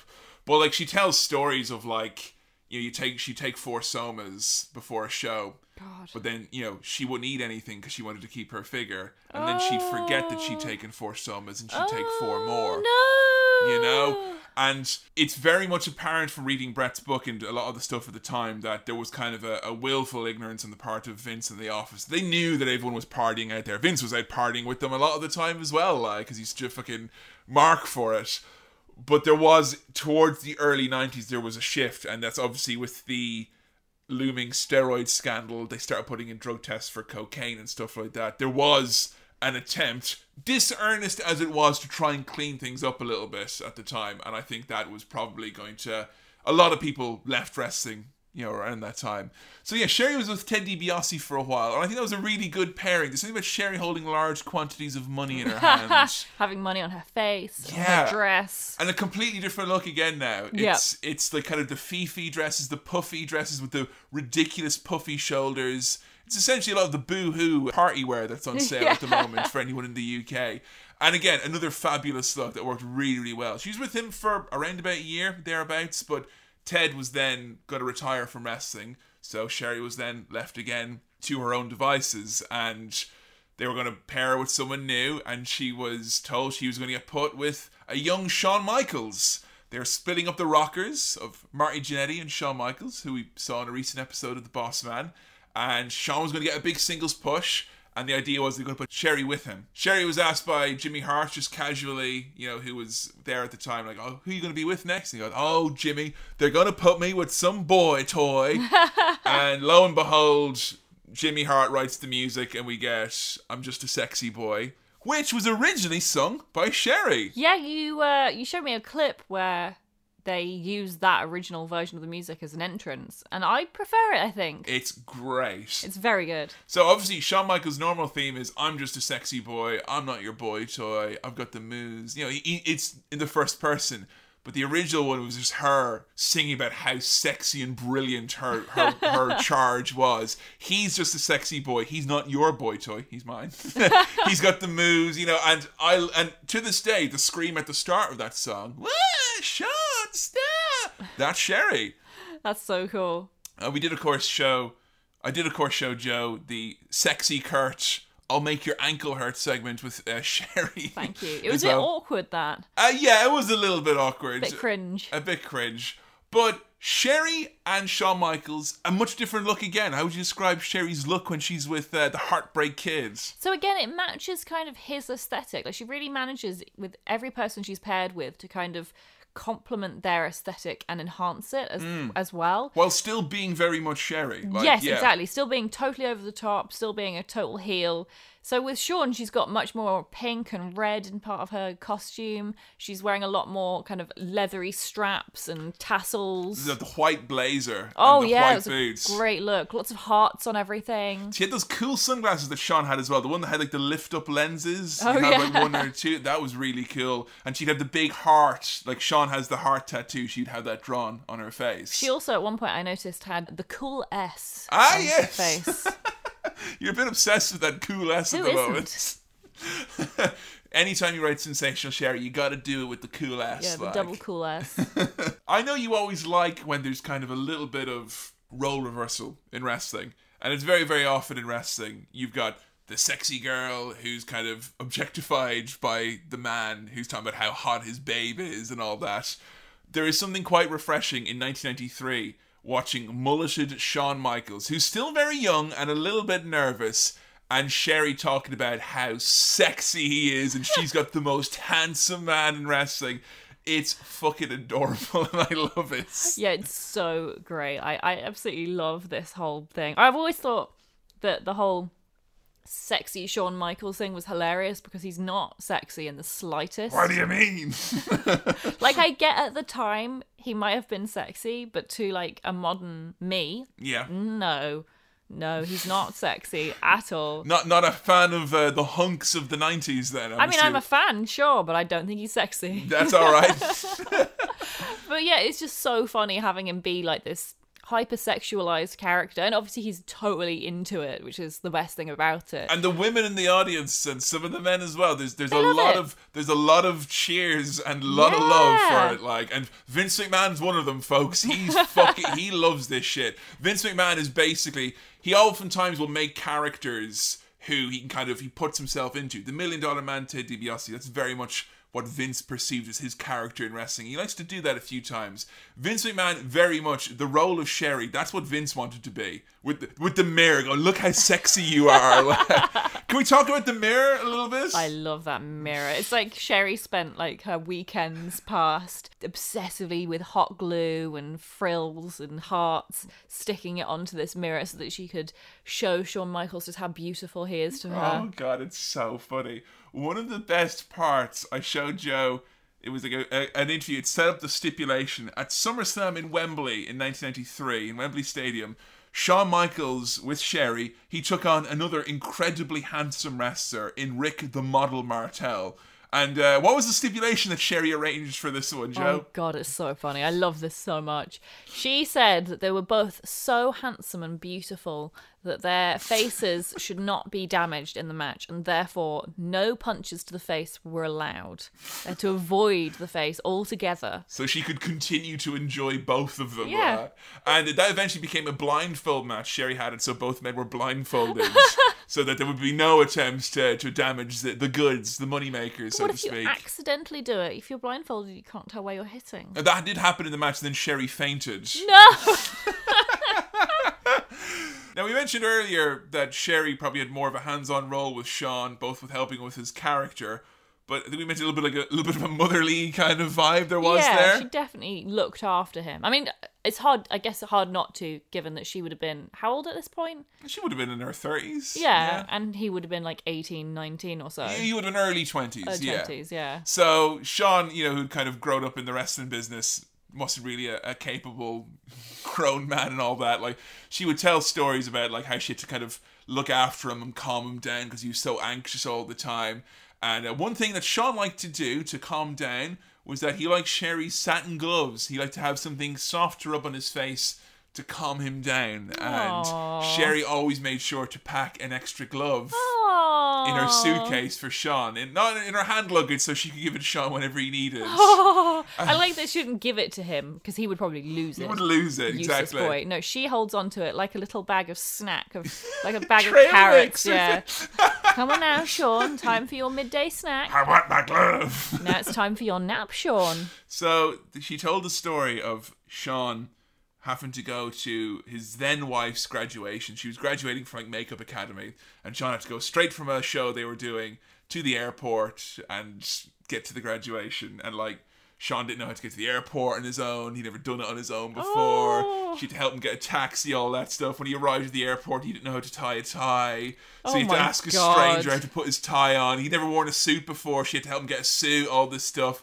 Finally goes to the, to the graduation, comes back. He's like literally in, nearly in tears. He's so stressed out. The first thing he did was he grabbed the glove, just rubbed his face on it, like, you know, Oh. because Sherry had to look after. You know, he was a boy, Yeah. definitely. Not- She wasn't his boy toy, but she was his boy. You know, she had to look after him. I mean, he was her boy. He was her boy, yes. She uh she had to look after poor Elshad, and so yeah, in more ways than one, I think Sherry was uh, was a rock for for Shawn Michaels during those times. Oh, that's so cute. Another thing in the entrance, like Sherry and Shawn, this was like there was a lot of collaboration here, and so much of Shawn's heartbreak kid character came from the collaboration with Sherry because Shawn was only in his early twenties. He'd already been fired by Vince, you know, for being a screw up.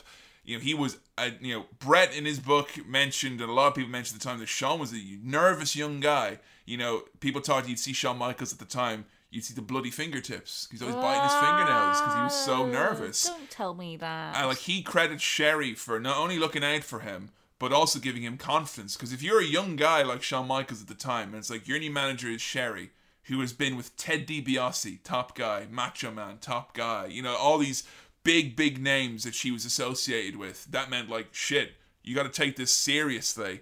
And she said that she saw him go from being a complete like a completely skittish, no confidence, nervous young kid and grow up into being like a confident young man. Now obviously that confident young man turned into something else. More on that in a future episode, but she helped him find his confidence.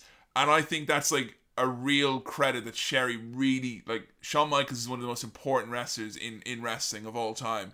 And I think a lot of the fact that he managed to get over that is because of Sherry, and she's so important. It cannot be stated enough. Like if she's important to Macho Man and Elizabeth is important to Macho Man, she's ten times as important to Shawn Michaels because Macho Man was already a star when she came along. Shawn wasn't, and he became a star because of her. And they were really creative with some of the stuff that they would do, and oftentimes they went a bit too far. Uh, I told you about the original plan they had for their entrance. They did a few times, and then they were told politely to stop. Oh yeah, you mentioned this. So the idea that she came up with, it's, it's important to mention that she came up with this. I think Yeah. is that she would come out, Shawn would grab her by the back of the hair, throw her to the floor, and then she would look up at him adoringly. It's one of the few occasions where Vince getting involved and saying, "Actually, guys, don't think that's a good look." Paid Yeah. off. Uh, and it's funny though when we watched the Kurt Angle bit with with Sherry, They they, do did that. they did that bit where he threw her down to the ground. Like, What a surprise! Vince being the voice of reason. I think he was trying. Like this is like '93 now. They were trying really hard. You know, this is steroid scandal on the horizon. Let's clean up our act. Nice, wholesome PG company, pal. We don't throw women down on the ground here. You know, at least- Five years later, Just, just give me five years, four years, I mean, th- three years. Just, just give me, just give me a little time, and then you can do it. Like, So they did an angle between Shawn, he was feuding with. This is like kind of sad what happened with Sherry. Like a lot of her tail end of her career in WWF, she was involved with you know big angles with Shawn and his various feuds with you know Tatanka and whatnot. Then there was a big feud between Shawn Michaels and his former partner Marty Jannetty, like the Rockers feuding with each other, and that's big. That's huge. They had a big match for the Intercontinental Championship. It was Shawn and Marty, and at the end of the match, Shawn went to hit Marty with the mirror, and he smashed Sherry with that mirror, and Sherry got you know glass everywhere. Now Sherry did actually get bit of glass caught in her eye So it wasn't that. a worked mirror. I think it was a gimmicked mirror, but as we saw in our Bossman episode as well, even gimmicked glass getting underneath your eyes, you know, it, it's not nice. So the sad thing was is that this was meant to set up a Sherry face turn. She was going to be with you know Marty Jannetty because the boy toy Shawn didn't visit her in the hospital. He only wanted her to advance his career, and she was going to align with with Marty Jannetty, who had a litany of personal problems of his own, and he was thrown out of the company. So then Sherry's left without any sort of an angle. That's a shame. It's a shame, and we watched some promos leading up to a feud with Luna Vachon. Uh, have you seen much of Luna Vachon before? I've only seen like pictures of her, but she seems awesome. She's got the fantastic makeup on her face that makes her look really scary, like a ghost demon. We watched the promos between Sherry and Luna Vachon, which has to be the most metal thing in WWF Yes. in 1993. Like, It's just them both screaming. and they had some angles, but the proper match never happened because Sherry failed a drug test. Ah. and it was really sad. She mentioned it but I heard some people say she was she was done out for like it was it cocaine. She said that she had been tested positive for for weed like three or four times. She's basically told if it happens again, you're out the door. And they showed up to TV and it was like Vince and the Bruce Pritchard's like we got to go talk, and she knew straight away she was being fired. And the really sad thing was she didn't tell anyone because she felt so ashamed and embarrassed, and she didn't want to say goodbye to everyone that she just kind of went away Oh, ghosted. quietly. It's so sad. That's sad. She talked about that with a lot of regret that drugs cost her her dream job, basically. Yeah. And like she blamed it, you know, life on the road where you're kind of trapped in a hotel. You're a prisoner in a hotel room where you could go out and have a good time. And she went out and had a good time. But when it stops being like going out to have a good time and it's painkillers to get through the day mm. and that's affecting your performance, it's really sad. And I think with the case of Sherry in WWE, she was shown the door before her demons got the better of her. The same can necessarily be said for her career in WCW. Now, she did go to ECW for a little bit, and I mean, you can imagine Sherry being kicked out for drugs in WWF, and then you go to ECW. Yeah. Uh, she was asked in the interviews, What were your memories of working in ECW? She says, I have none. It was a complete fog. Oh, the whole that's thing. so sad. Yeah, she worked with the champion Shane Douglas and all that, and she was over and fans loved her, but she doesn't really remember it, you know, and that was kind of that was really sad. So she was then into WCW, like a lot of wrestlers at the time, like a lot of people who left from WWF who were big names were just being signed up, you know, mainly because the person in charge, Eric Bischoff, felt they have name recognition. They've been in WWE TV for years and years and years. I'm trying to target some of their fans. Why not bring in all these names? That's why Bobby the Brain, Mean Gene Okerlund, the names that make you feel familiar with the show of wrestling, they were brought in en masse, even though a lot of them were past their prime. You know, Bobby Heenan, we talked about how his run in WCW was most certainly, you know, a lower point in his career. So Sherry was brought in, she was paired up with Ric Flair at the first instance, but then after that, they're going to put her with Harlem Heat. It was a tag team that featured Stevie Ray and a young Booker T. Yes, he looks exactly the same. And she was renamed Sister Sherry after being Sensuous Sherry because sensational was a trademark. Now, why do you think they put her with Harlem Heat? I have no idea. It seems very random compared to who she was previously put with. Yeah, I know, like, right? Single competitors.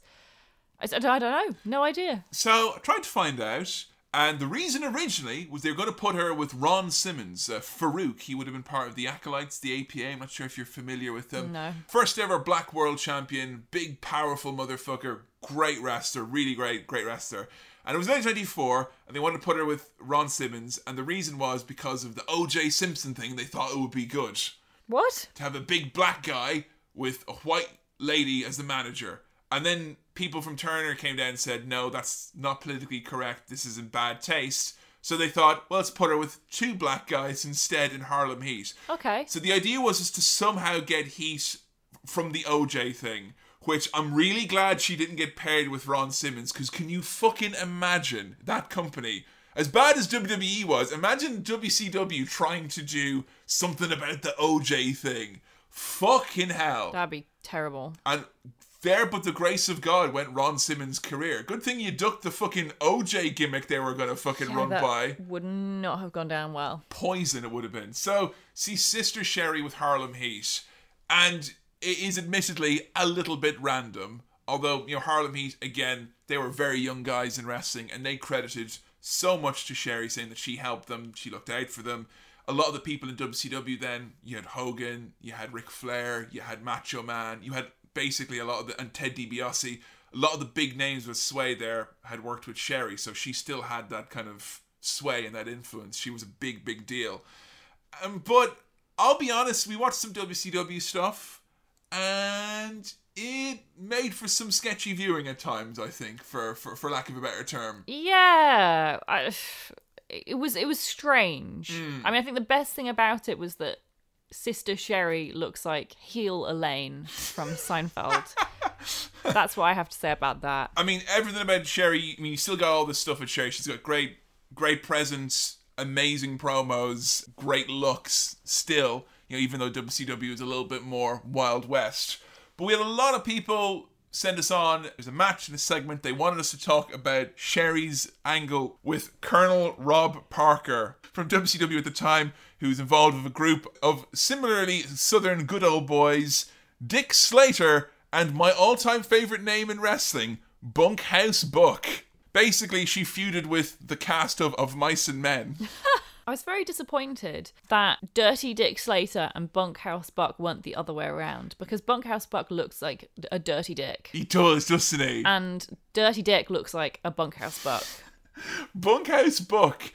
To describe his look, you said he looked like Batista a little bit. Just in the face. In the face, and, he's like very kind of strange, In the, in yeah. the eyes, he's got Batista's kind eyes. He's got a look that could best be described as full of grits. I Yeah. love. He's a big country boy, and I love it. He looks smelly. He does. He looks like he smells sour. You know. Oh, yeah, that kind of never, not washed in months type of thing. So as the story goes, Colonel Rob Parker was the manager of Harlem Heat, a black tag team in WCW, who they thought was no bother that they would come out in chains. Uh, that's a bad look because what would you say Colonel Rob Parker's vibe or general look is? A racist? Like, he looks like an old slave owner. He properly looks like a racist. I don't know how else to. He looks like the KFC colonel. Yeah, he looks like the old Southern dandy. You know, the- he's got the white suit with the, the boa tie. He's constantly dabbing himself Like, and sweating. He'd like he'd support the Confederacy and Yeah, he, he looks like pretty much a baddie from Django Unchained, essentially. Yeah. yeah.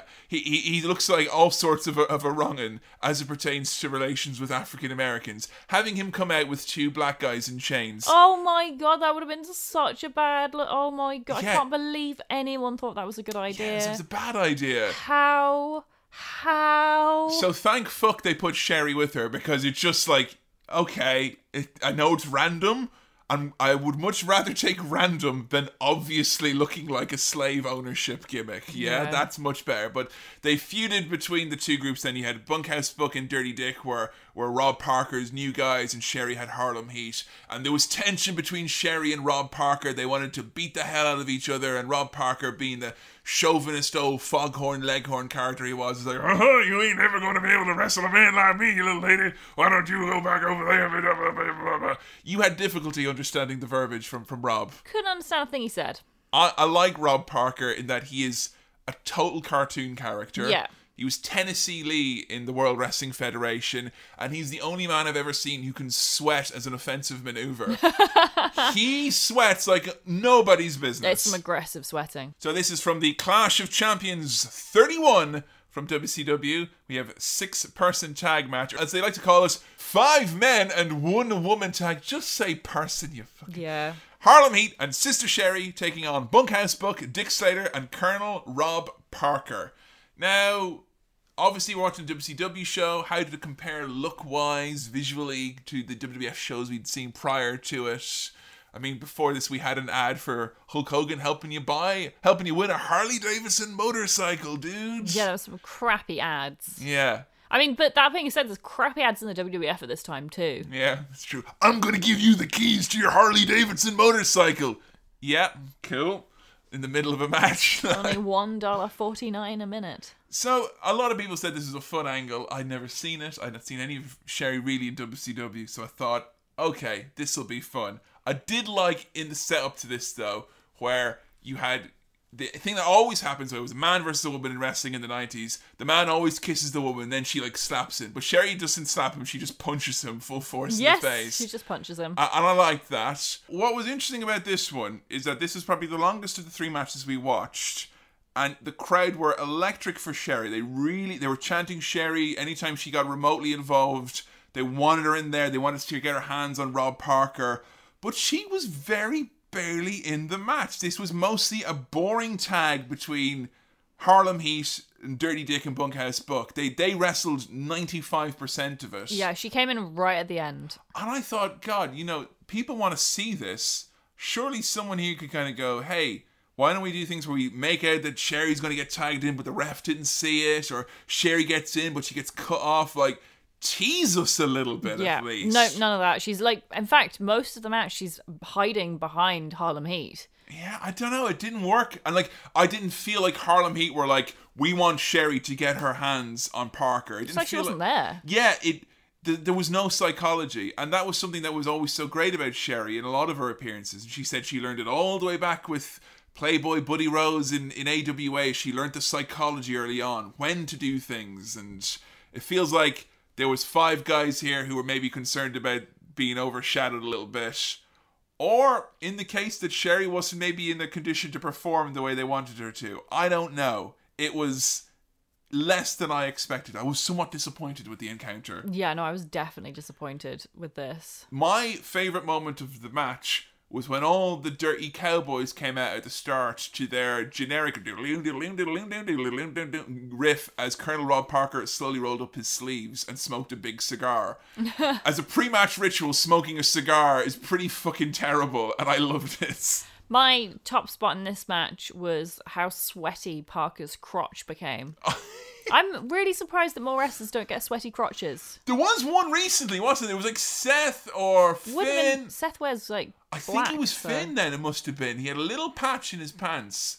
And it looked, I think it was Finn because he, he pointed it out on Twitter then, like, you know, where it's like, look at look at me, look like I was shitting myself. Like, uh, it was funny though when Rob Parker did bend over and Bobby Heenan, who was half asleep on commentary, went, uh oh, Parker's had an accident. Yeah, that's exactly what it looked like.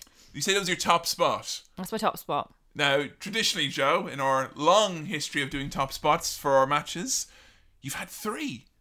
Not this time. Not this time. I didn't really enjoy this match at all. Man. I mean, when Sherry finally gets the tag, Yeah. her offensive maneuver is her jumping on Parker and then kissing him and getting the pin. See, she does a cro- she does a crossbody, and then yeah, she gets kiss. He she kisses him and pins him to the ground. Yeah. And then she starts violently stripping him and kissing him. And then choking him and kissing him. it was very confused. It was, yeah, it was weird. and I think when you've got a character like Sherry and you've got a you know an idea, I think it you worth having that idea fleshed out a little bit so it makes some sense because she was asked about this and she was like, mm, you know, did, didn't make much sense to me. She liked she liked working with Rob. She thought he was great and they had history from back in Memphis and stuff, but she just thought it was a bit random and weird. And it did. It just seemed random and weird. It sounded like, lol, women crazy. She kisses him, obviously. Yeah. Because all women who want to kill a man secretly want to kiss that man. Yawn. Have we got a star rating for this One one? star. One star. Goes in my all time low. Uh, let's talk about the wedding then. Oh, must we? Yeah, the wedding at the Little White Chapel, second appearance on the podcast. Which I am convinced the woman who was trying to marry them is the same woman who marries Triple H and Stephanie, like, what was it, 10 years later? I yeah, would have been, would have even five years later, I Five think would have been. later, Yeah. yeah. Same, same lady, same chapel. Little White Chapel, part of the world of wrestling's canon. Yeah. Now, I love a good train wreck in wrestling. And when I say good train wreck, when it's like loads of crazy stuff happening and a bit of comedy in there, hmm. things aren't maybe working out 100% the way they're meant to, but in all sense, it's it's still entertaining and the performers elevate it. A lot of people recommended we check this one out, and I think this might be a bit of nostalgia for some folks. But man, this was around 10 minutes of people just shouting over each It other. was so bad. Sherry comes out looking so out of it. She looks so so drunk. Parker, in an interview I watched, said that like they were going live with this, and like 10 minutes beforehand, she disappeared. And then she showed up, like literally as they were about to have her alive, and it's like she showed up, and he said she was stoned as a gourd. God. Which uh, I'm not really familiar with all the root vegetables and marrows and whatnot. I imagine Gourds are the most stoned. are they the most stoned? Yeah, they're the most stoned, that's yeah. all right. But yeah, it it it made me sad. It did. ma- it made me sad. it yeah, it was. It was sad to see this, and it was especially sad as this is like the last thing we watched for Sherry. Like, Having seen her be so good throughout her career, like right from the very beginning when she was just starting out as a wrestler, like she's so talented in every single way. Mm. And then all the stuff with Macho Man, she was so great, and she added so much. And then Ted DiBiase and Shawn Michaels, and like even that match that we watched that I hated, like the bits that she was in and she was being herself, she was still had at least an essence of oh that's she was still that's over. Sherry, yeah. Yeah. But this, it was like she was just not there. She was a Sherry had gone, Yeah. and it was like someone else was there in her stead, and she was just kind of like staggering around and slurring her words, and she didn't even talk like Sherry anymore. Yeah, it was like was- someone completely different. She had, she was inducted into the Hall of Fame in 2006, and I remember distinctly watching that. She was like she seemed like she had had a couple of drinks, and someone in the crowd at one point yelled out, "You're drunk," and she went, "So what? I've worked my whole career. This is my moment. You bought a ticket, now sit down." I thought, well, you know, fair fucks for good on her. I don't know. She's been drunk but most that of her but that was it i didn't i didn't know I, I mean as i as far as i knew at the time that was just sherry had been away from wrestling for like 12 years and had come back and had a few drinks whatever but you see this here and you see that there and you know she said you know when she went you know to, to wcw eric bischoff said to her have you got a problem? Because we can get you help. And she said no i'm all right. And you went oh, okay that's all right then. And like, I don't know, I feel that kind of well, it's yes, there's personal responsibilities and only you can decide what you put into your body, but can we not all accept that the circumstances of being a professional wrestler are extend beyond what is the norm and what can influence a standard personal choice, mm. you know? And I think it is kind of sad that the tail end of her career, you know, wasn't just that Sherry kind of had a bit of a problem later on after she left wrestling. She had a problem when she was in wrestling. She missed like flights with WCW. They meant to go to Japan. She missed her flight. And the real sad thing about it was that around the time she left WCW, they stopped having her do promos as much and stopped having her do managing stuff. They wanted her to wrestle more. Oh God! After years of not doing it, Yeah, and I think the real sad thing, even like she was let go in like '98 or '99, and they brought her back in 2000 just to wrestle because they had Medusa, Alundra Blaze back, and they just wanted someone for her to wrestle, and it's kind of like, oh, she's kind of she's all used up as far as they're concerned in terms of vocal talent and managerial skills. Now she's just a body that is recognizable. Let's just put her out there to wrestle, so you know we can get some money out of her. And I think that was really sad Yeah. to think that you know that was a Vince Russo decision to bring her back in 2000. Oh, dear. And I think that's very sad to look at a wrestler and kind of go, well, you're not good for that, so let's let's have you out there taking bumps. It's ridiculous as well, considering she hadn't been wrestling for years. And how old would she have been at this point? Like late thirties? She would have been like, see, by 2000 she would have been 40. Yeah, you see that. That's that's you know That's, that's, the time you're winding down, Yeah. not just getting started let, started. us amp it up. Let's start taking some bumps, man. You know, fuck that. No, you know, that's terrible idea. It's really shitty. I mean, I was really happy that she got to go into the Hall of Fame. I think that was really well deserved, and she, you know, you know, drunk or otherwise, in her induction speech, you could she thanked uh, she was very grateful and gracious towards all the people, and I think it was really great and important that she did that because she was able to kind of you know let people know the role that she did have with so many of those men. I wish we heard more about Sherry on WWE, like when the women's evolution stuff was going on, you know yeah, she was nowhere to be seen. talk about it, but they don't want to talk about it because, fortunately, you know, this is the the you know tail end of her of the the episode. We have to bring it up. You know, Sherry died, you know, age 46, 47. Oh, that's so young. You know, and that was really sad. She died 2007. So the year after she was inducted. Yeah. now, how many people times is it been in wrestling, Macho Man and otherwise, where they've unfortunately passed before they get that little bit of serendipity, that Yeah. little nice kind of fortunate twist and moment. But that's still too far too young.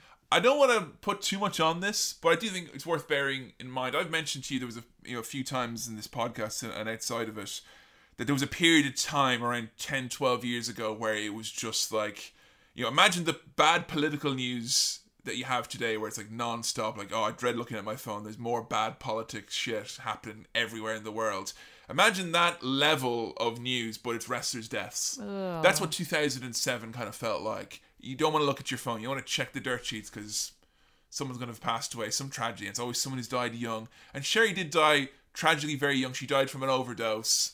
And a week later, Chris Benoit happened. Oh my god. Seven days exactly.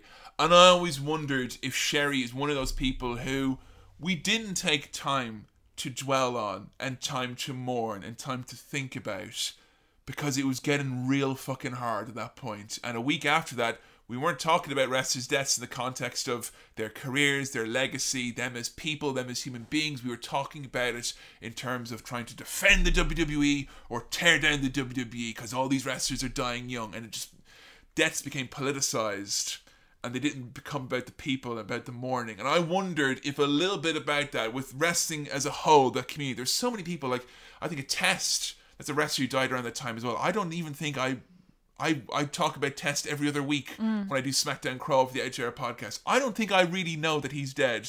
There's Yeah. partly in my head because he's just a name of like 30 or 40 from that year alone. Mm. And I think that is something to bear in mind. Now the time has passed, let's look back and think about these wrestlers in this time and think about their contributions and not be scared to kind of go, hey, her story didn't have a happy ending. But my God, what a story it was and what a career it was. And it's sad that we can't talk about women from the 80s or women from the 70s without seemingly talking about their tragic death at the end. Yeah. Because if you're a trailblazer and you're a woman in wrestling, odds are that you're not alive from that period of time. And that's sad, man. I hate that. So sad. It's really tragic. And it shouldn't it shouldn't happen. no, it shouldn't. There's no excuse.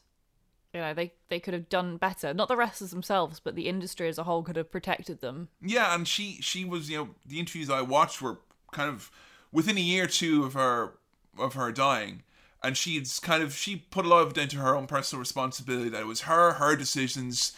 She had people who told her, you know, this is what's happening to you. You're becoming a wrestling tragedy, and she wouldn't listen. She refused to listen, and you know she realized, you know, after she left the wrestling business, oh, I've I have kind of become this. You know, the interview I watched, I think, was from 2005, and she said, I thank God every day I wake up because she was, you know, thinking about a lot of the wrestlers who had died at the time. And this happened you know, a lot of wrestlers, you know, Jake Roberts said this as well, where you kind of see the slew of wrestlers die like Mr. Perfect and whatnot, and you kind of think, God, they've they've passed away and I'm still here. There's a guilt, a survivor's guilt, I think, Yeah. that came with a lot of wrestlers in that time. And that's a, hard to think that's how you spend your last few years. Yeah. Is thinking you're lucky.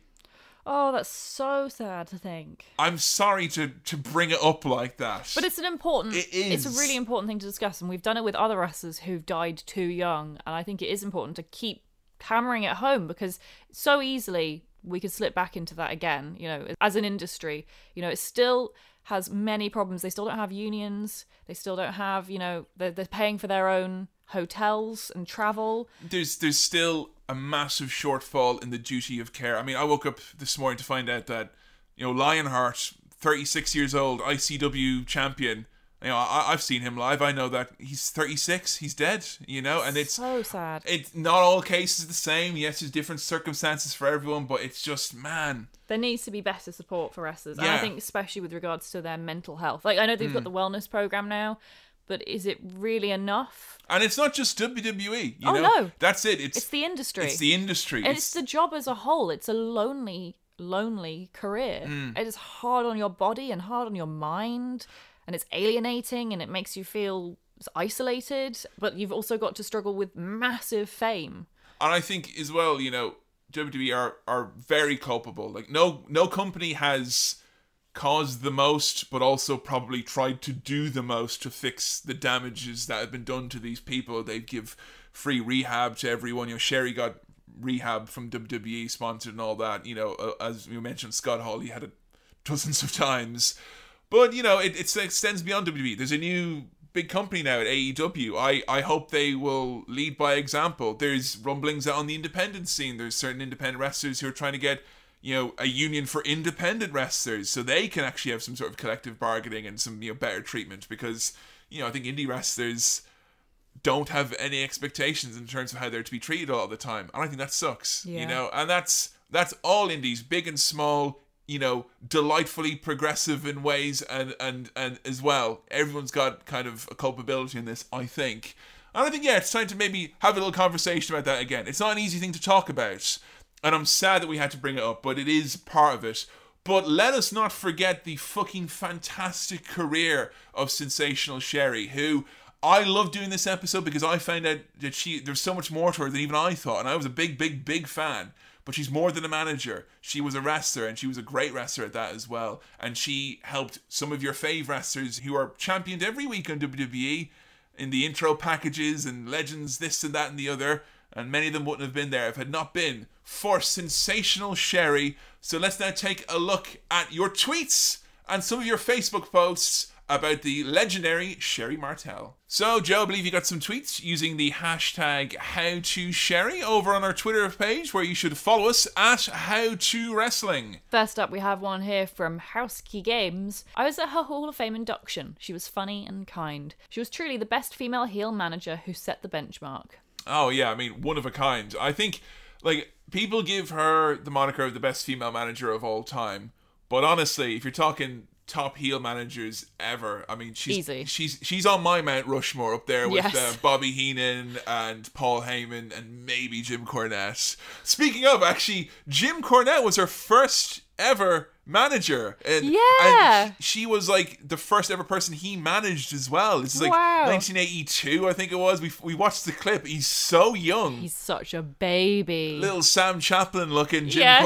Cornette like. and he's like, This is my charge, Sherry Martel. He's like, Hello, I'm Sherry. They're so young and so high pitched. And yeah, I think that didn't work out because she like broke her leg in the match that they debuted her Oh, in. gosh. So yeah, not a great start to, to the career, but worth mentioning there. Uh, over here we got Stephanie Brookbank on facebook.com forward slash how to wrestling where you can go for video clips from our episodes as well as longer form answers like this as well as lots of nice little surprises on the way. Hey if you're on our facebook page make sure you leave us a nice review. You can do so now. Let people know what you think of how to wrestling. Stephanie brookbank here. I remember always loving how she always got involved with the men's matches at a time when women were usually seen as shy flowers like elizabeth. She was so strong and fierce. I love Sherri. Yeah, it's one of the best things about Sherri is she was never hesitant to get involved in a very physical way. Yeah. Or a very, very loud vocal way as well. Miss Elizabeth, by contrast, is so quiet and demure. Yeah, the energy that Sherri brings was always very, very welcome and a, and a change of pace. Like, I think, like, the fact that if you think of Sherri in like 1993 or 4, whenever, taking the full on crossbody from Sting. You know, we watched that match Sting and Ric Flair, those big, huge fucking cross bodies, and Sherri, as slight as she is, taking a full one from fucking Sting. She she took big time bumps. It was crazy. No, she's hardcore. Another one now from G.A. McKnight. One of the YouTube extras for Dark Side of the Ring has Bruce Pritchard telling the story about her not wanting to slap Miss Elizabeth as part of a match. Should be worth a look. Have you heard about this? I've not heard about this at all. I think that's like that's really really interesting. I think we should definitely check that. We'll put up as a recommended bonus viewing if it's uh if it's if it's up and available to watch. But all I remember is that she said that when it came time to WrestleMania Seven and you know Elizabeth to get the revenge on her or whatever.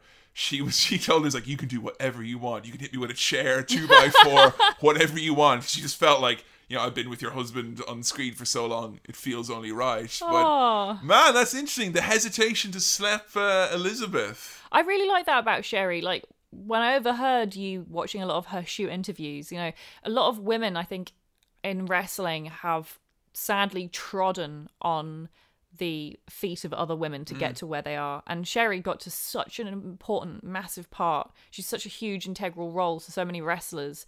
And yet she didn't do that by treading on other women. She did it by elevating them. And she didn't, you know, I, I love the fact that she didn't want to slap Miss Elizabeth. Miss Elizabeth is Miss Elizabeth. She's- Yeah. she's not a wrestler. She doesn't need to be hit or uh, attacked in any way. So God, it's interesting to think like when there was, I guess when there's so few women, and like if you think compared to the Attitude Era and the late '90s, where it felt very much like they were purposely pitting the women against each other in in real life to to elevate their storylines and make them feel that they were, you know. At each other's throats, or make them feel like they were in competition with each other. It's nice to see that they were elevating each other, even though there's like three women in the company at the time that they were elevating each other. Like, maybe it's easier when there's fewer and it's you know look out for each other because no one else is going to. Yeah, I guess so.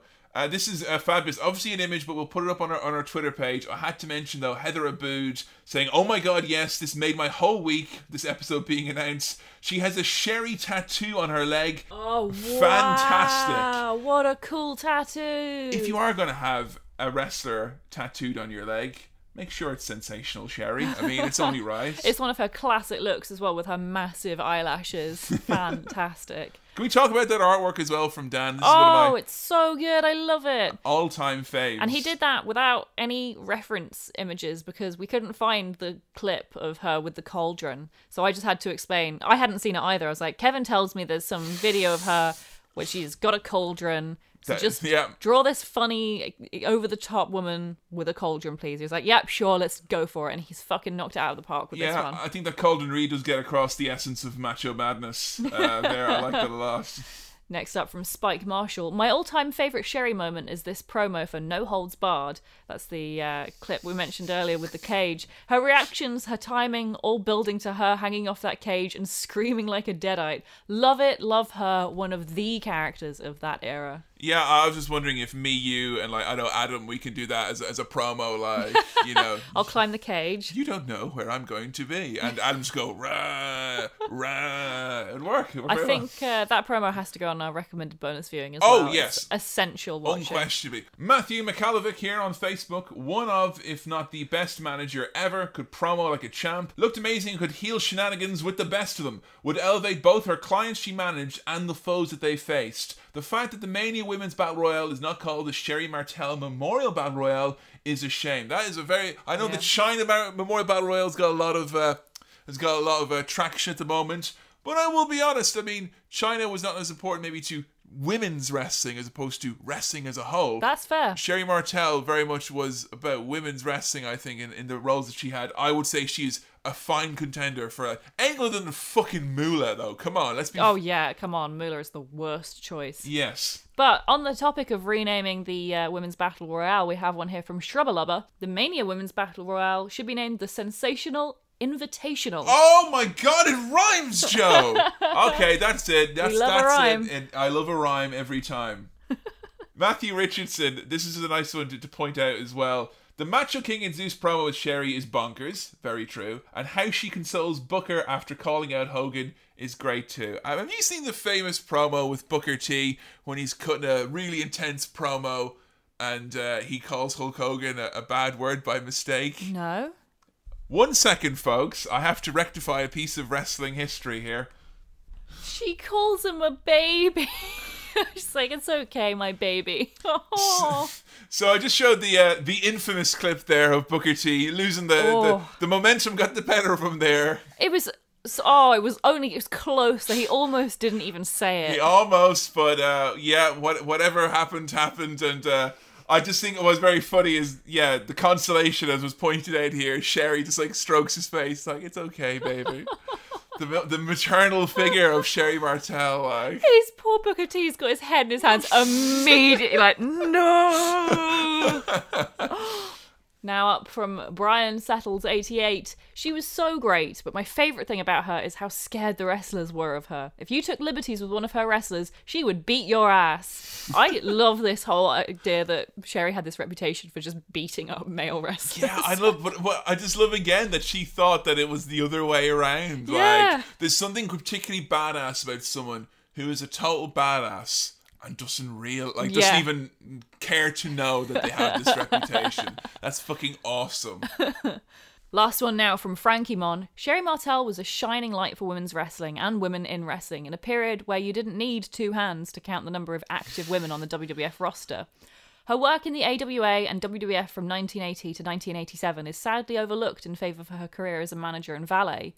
Sherri is possibly the only woman to have been both AWA and WWF Women's Champion. I mean, that's crazy to think, you know. And I mean, I believe that whole period of wrestling, and I think when Glow season three, where we are at the moment, this is uh, summer 2019, or third season of Glow is coming out, and I think, man, there's such an obvious crossover there. You think that WWE would really be pushing? You know, they have the AWA video library, they have you know all their tapes from the 80s. You know, why not push this a little bit more? Why do I have to go? Searching and trawling through your horrible UI to find any of Sherri's matches. You Yeah. fucking promote them, feature them. It's mm-hmm. good stuff. I'm, I'm not. I'm honestly. It is. I was so surprised by the quality of the stuff that I saw. It's especially insulting given that they make out as though they're pushing women's wrestling now for the first time and they're, mm. they're heralding back to some of the classic women's wrestlers like Trish and Lita, but they don't seem to go much further than that. No, and where's women's evolution this year? Huh? Exactly. You it's know. totally gone. I don't know. I, I It's just of. a trend and a hashtag. Yeah, I don't know. I, I, I'm I'm a bit suspicious, and I think you know, looking back at classic women's wrestlers like this, I think it always shows the kind of the imperative, how much more there is to do on behalf of that giant evil corporation that they need to do to you know ensure the legacy of, of people like like Sherri and others. You know, how the fuck is Fabulous Moolah the name that comes to people's mind when they think of, of women's wrestling from, from earlier eras. Let's let's look at the fucking positives. Let's look at the fucking amazing women who are out there who are actually, you know, blazing a trail and not running a prostitution and slavery ring. Can Yeah. we focus on them, please? Please. Yeah, I would like that. Now, Joe, this has been a very, very fun time talking about Sherri. Have you been enlightened? Have you enjoyed Sherri? Where does she rank up in your, your Oh. lexicon of characters? totally up. I mean, I love Bobby Heenan, but Mm. Sherri takes that way more. I I just absolutely adore her. She's easily my favorite manager. I think. Yeah. Not even just favorite heel manager, just favorite manager. She's so good. The way she enhanced the talent that she was with while also putting herself over as a total star. Like she didn't sacrifice her own image to be like, look at these amazing wrestlers I'm with. Aren't they so fantastic? It's look at us. We're brilliant. We're Mm. Yeah. chaotic and fantastic and just added so much to everything that she was a part of. You couldn't even say that Bobby Heenan did that, really. No. Think about because Heenan, you know, when he had his stars, he had his stars, but oftentimes he would, you know, He'd overshadow them in he'd respects. overshadow them. He couldn't help it, dude. He managed so many people, I guess. But yeah, Sherri always, always elevated those that she was with. And I've had a fantastic time talking about her. I can only hope that someone on Pinterest or Instagram is going to do a series of sensational Sherri makeup tutorials because it, it feels like it's a look that could make its way back into the modern times. Yeah. We're ready for more sensational Sherri makeup and, and glitter needs needs to make a comeback, I Hell think. yes. It's time to announce our next episode. A very, very special episode indeed. I may have let slip with the research that I'm doing currently what this episode will be. But Joe, I think our next episode may be the best episode there was, the best episode there is, and the best episode there ever will be because we're going to be learning all about Bret the Hitman Hart. Oh! I'm so excited for this. I don't know much about Bret Hart at all. Like we did Owen first. Yeah. Which, you know, I'd heard of Bret Hart, I hadn't heard of Owen. So that was strange to me that we were doing Owen before Bret. Mm-hmm. I still don't know what the Montreal Screwjob is. I don't know if we'll be mentioning that at all. Oh, we will we'll be talking about it, don't worry. But all I really know about Bret Hart is the several, no, more than several, the dozens of tragic stories that you've told me while reading his autobiography. While we are on holiday, Kevin started reading it, and at first he was having quite a good jolly time. He was going First right. three quarters, yeah. yeah, you ran through him like nothing, and then the stories started coming out, and every so often you'd be like, "Oh God, oh, I'd forgotten about that," and oh Jesus. And inevitably, what had happened in any of these stories was someone had been thrown down some stairs. Yeah. It was upsetting. bad bad things have happened and there's a lot of you know it's unavoidable there's a lot of anguish there's a lot of grief there's a lot of upset with the career of Bret Hart but I would not want to focus solely and entirely on the bad stuff about Bret because Bret Hart is unquestionably one of the greatest wrestlers of all time, one of the greatest top guys and greatest champions of all time, a man who shouldered and carried the WWE through its most turbulent period. Many people, rightly in my opinion, say that had it not been for Bret Hart, there would not be a WWE to this day. Wow. And the wrestling business, I believe, owes Bret Hart a debt of gratitude that maybe can never be repaid. Some people think he takes himself too seriously, that he was a whiner. Some people think that he's one of the most poorly treated and most maligned wrestlers of all time. The reality of the truth probably lies somewhere in the middle. If you are a die-hard Bret Hart fan, or if you're someone who can't stand the sight of the Canadian sharpshooter, we want to hear from all of you.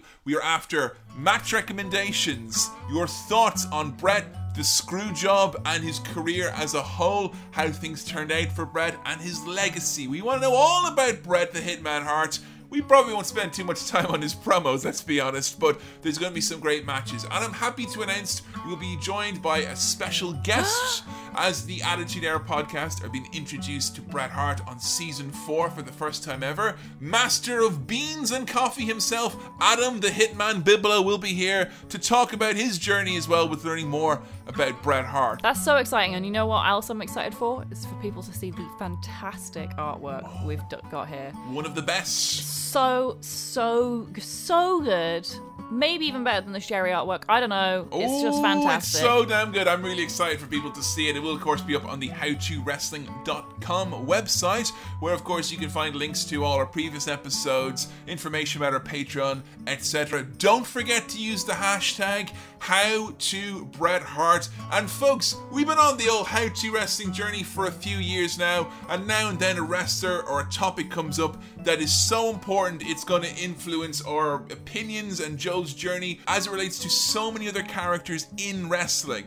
So this is really to be an important one. So let's really fucking put our heads together because I know this is why we're getting on some extra hands on deck here, and I need everyone's help. I didn't grow up with Bret Hart, and I don't want to sell Joe a false bill of goods. Let us know your thoughts on what the true nature of the Hitman is, and we will be back at you with how to Bret Hart. Don't forget that hashtag very, very soon. So, until next time, thank you everyone for your sensational tweets and messages about Sherri Martel, and we look forward to hearing your thoughts for our next episode, How to Bret Hart. Until then, it's a goodbye from me, Kevin, And a goodbye from me, Joe. and we'll see you next time on How to Wrestling. See ya.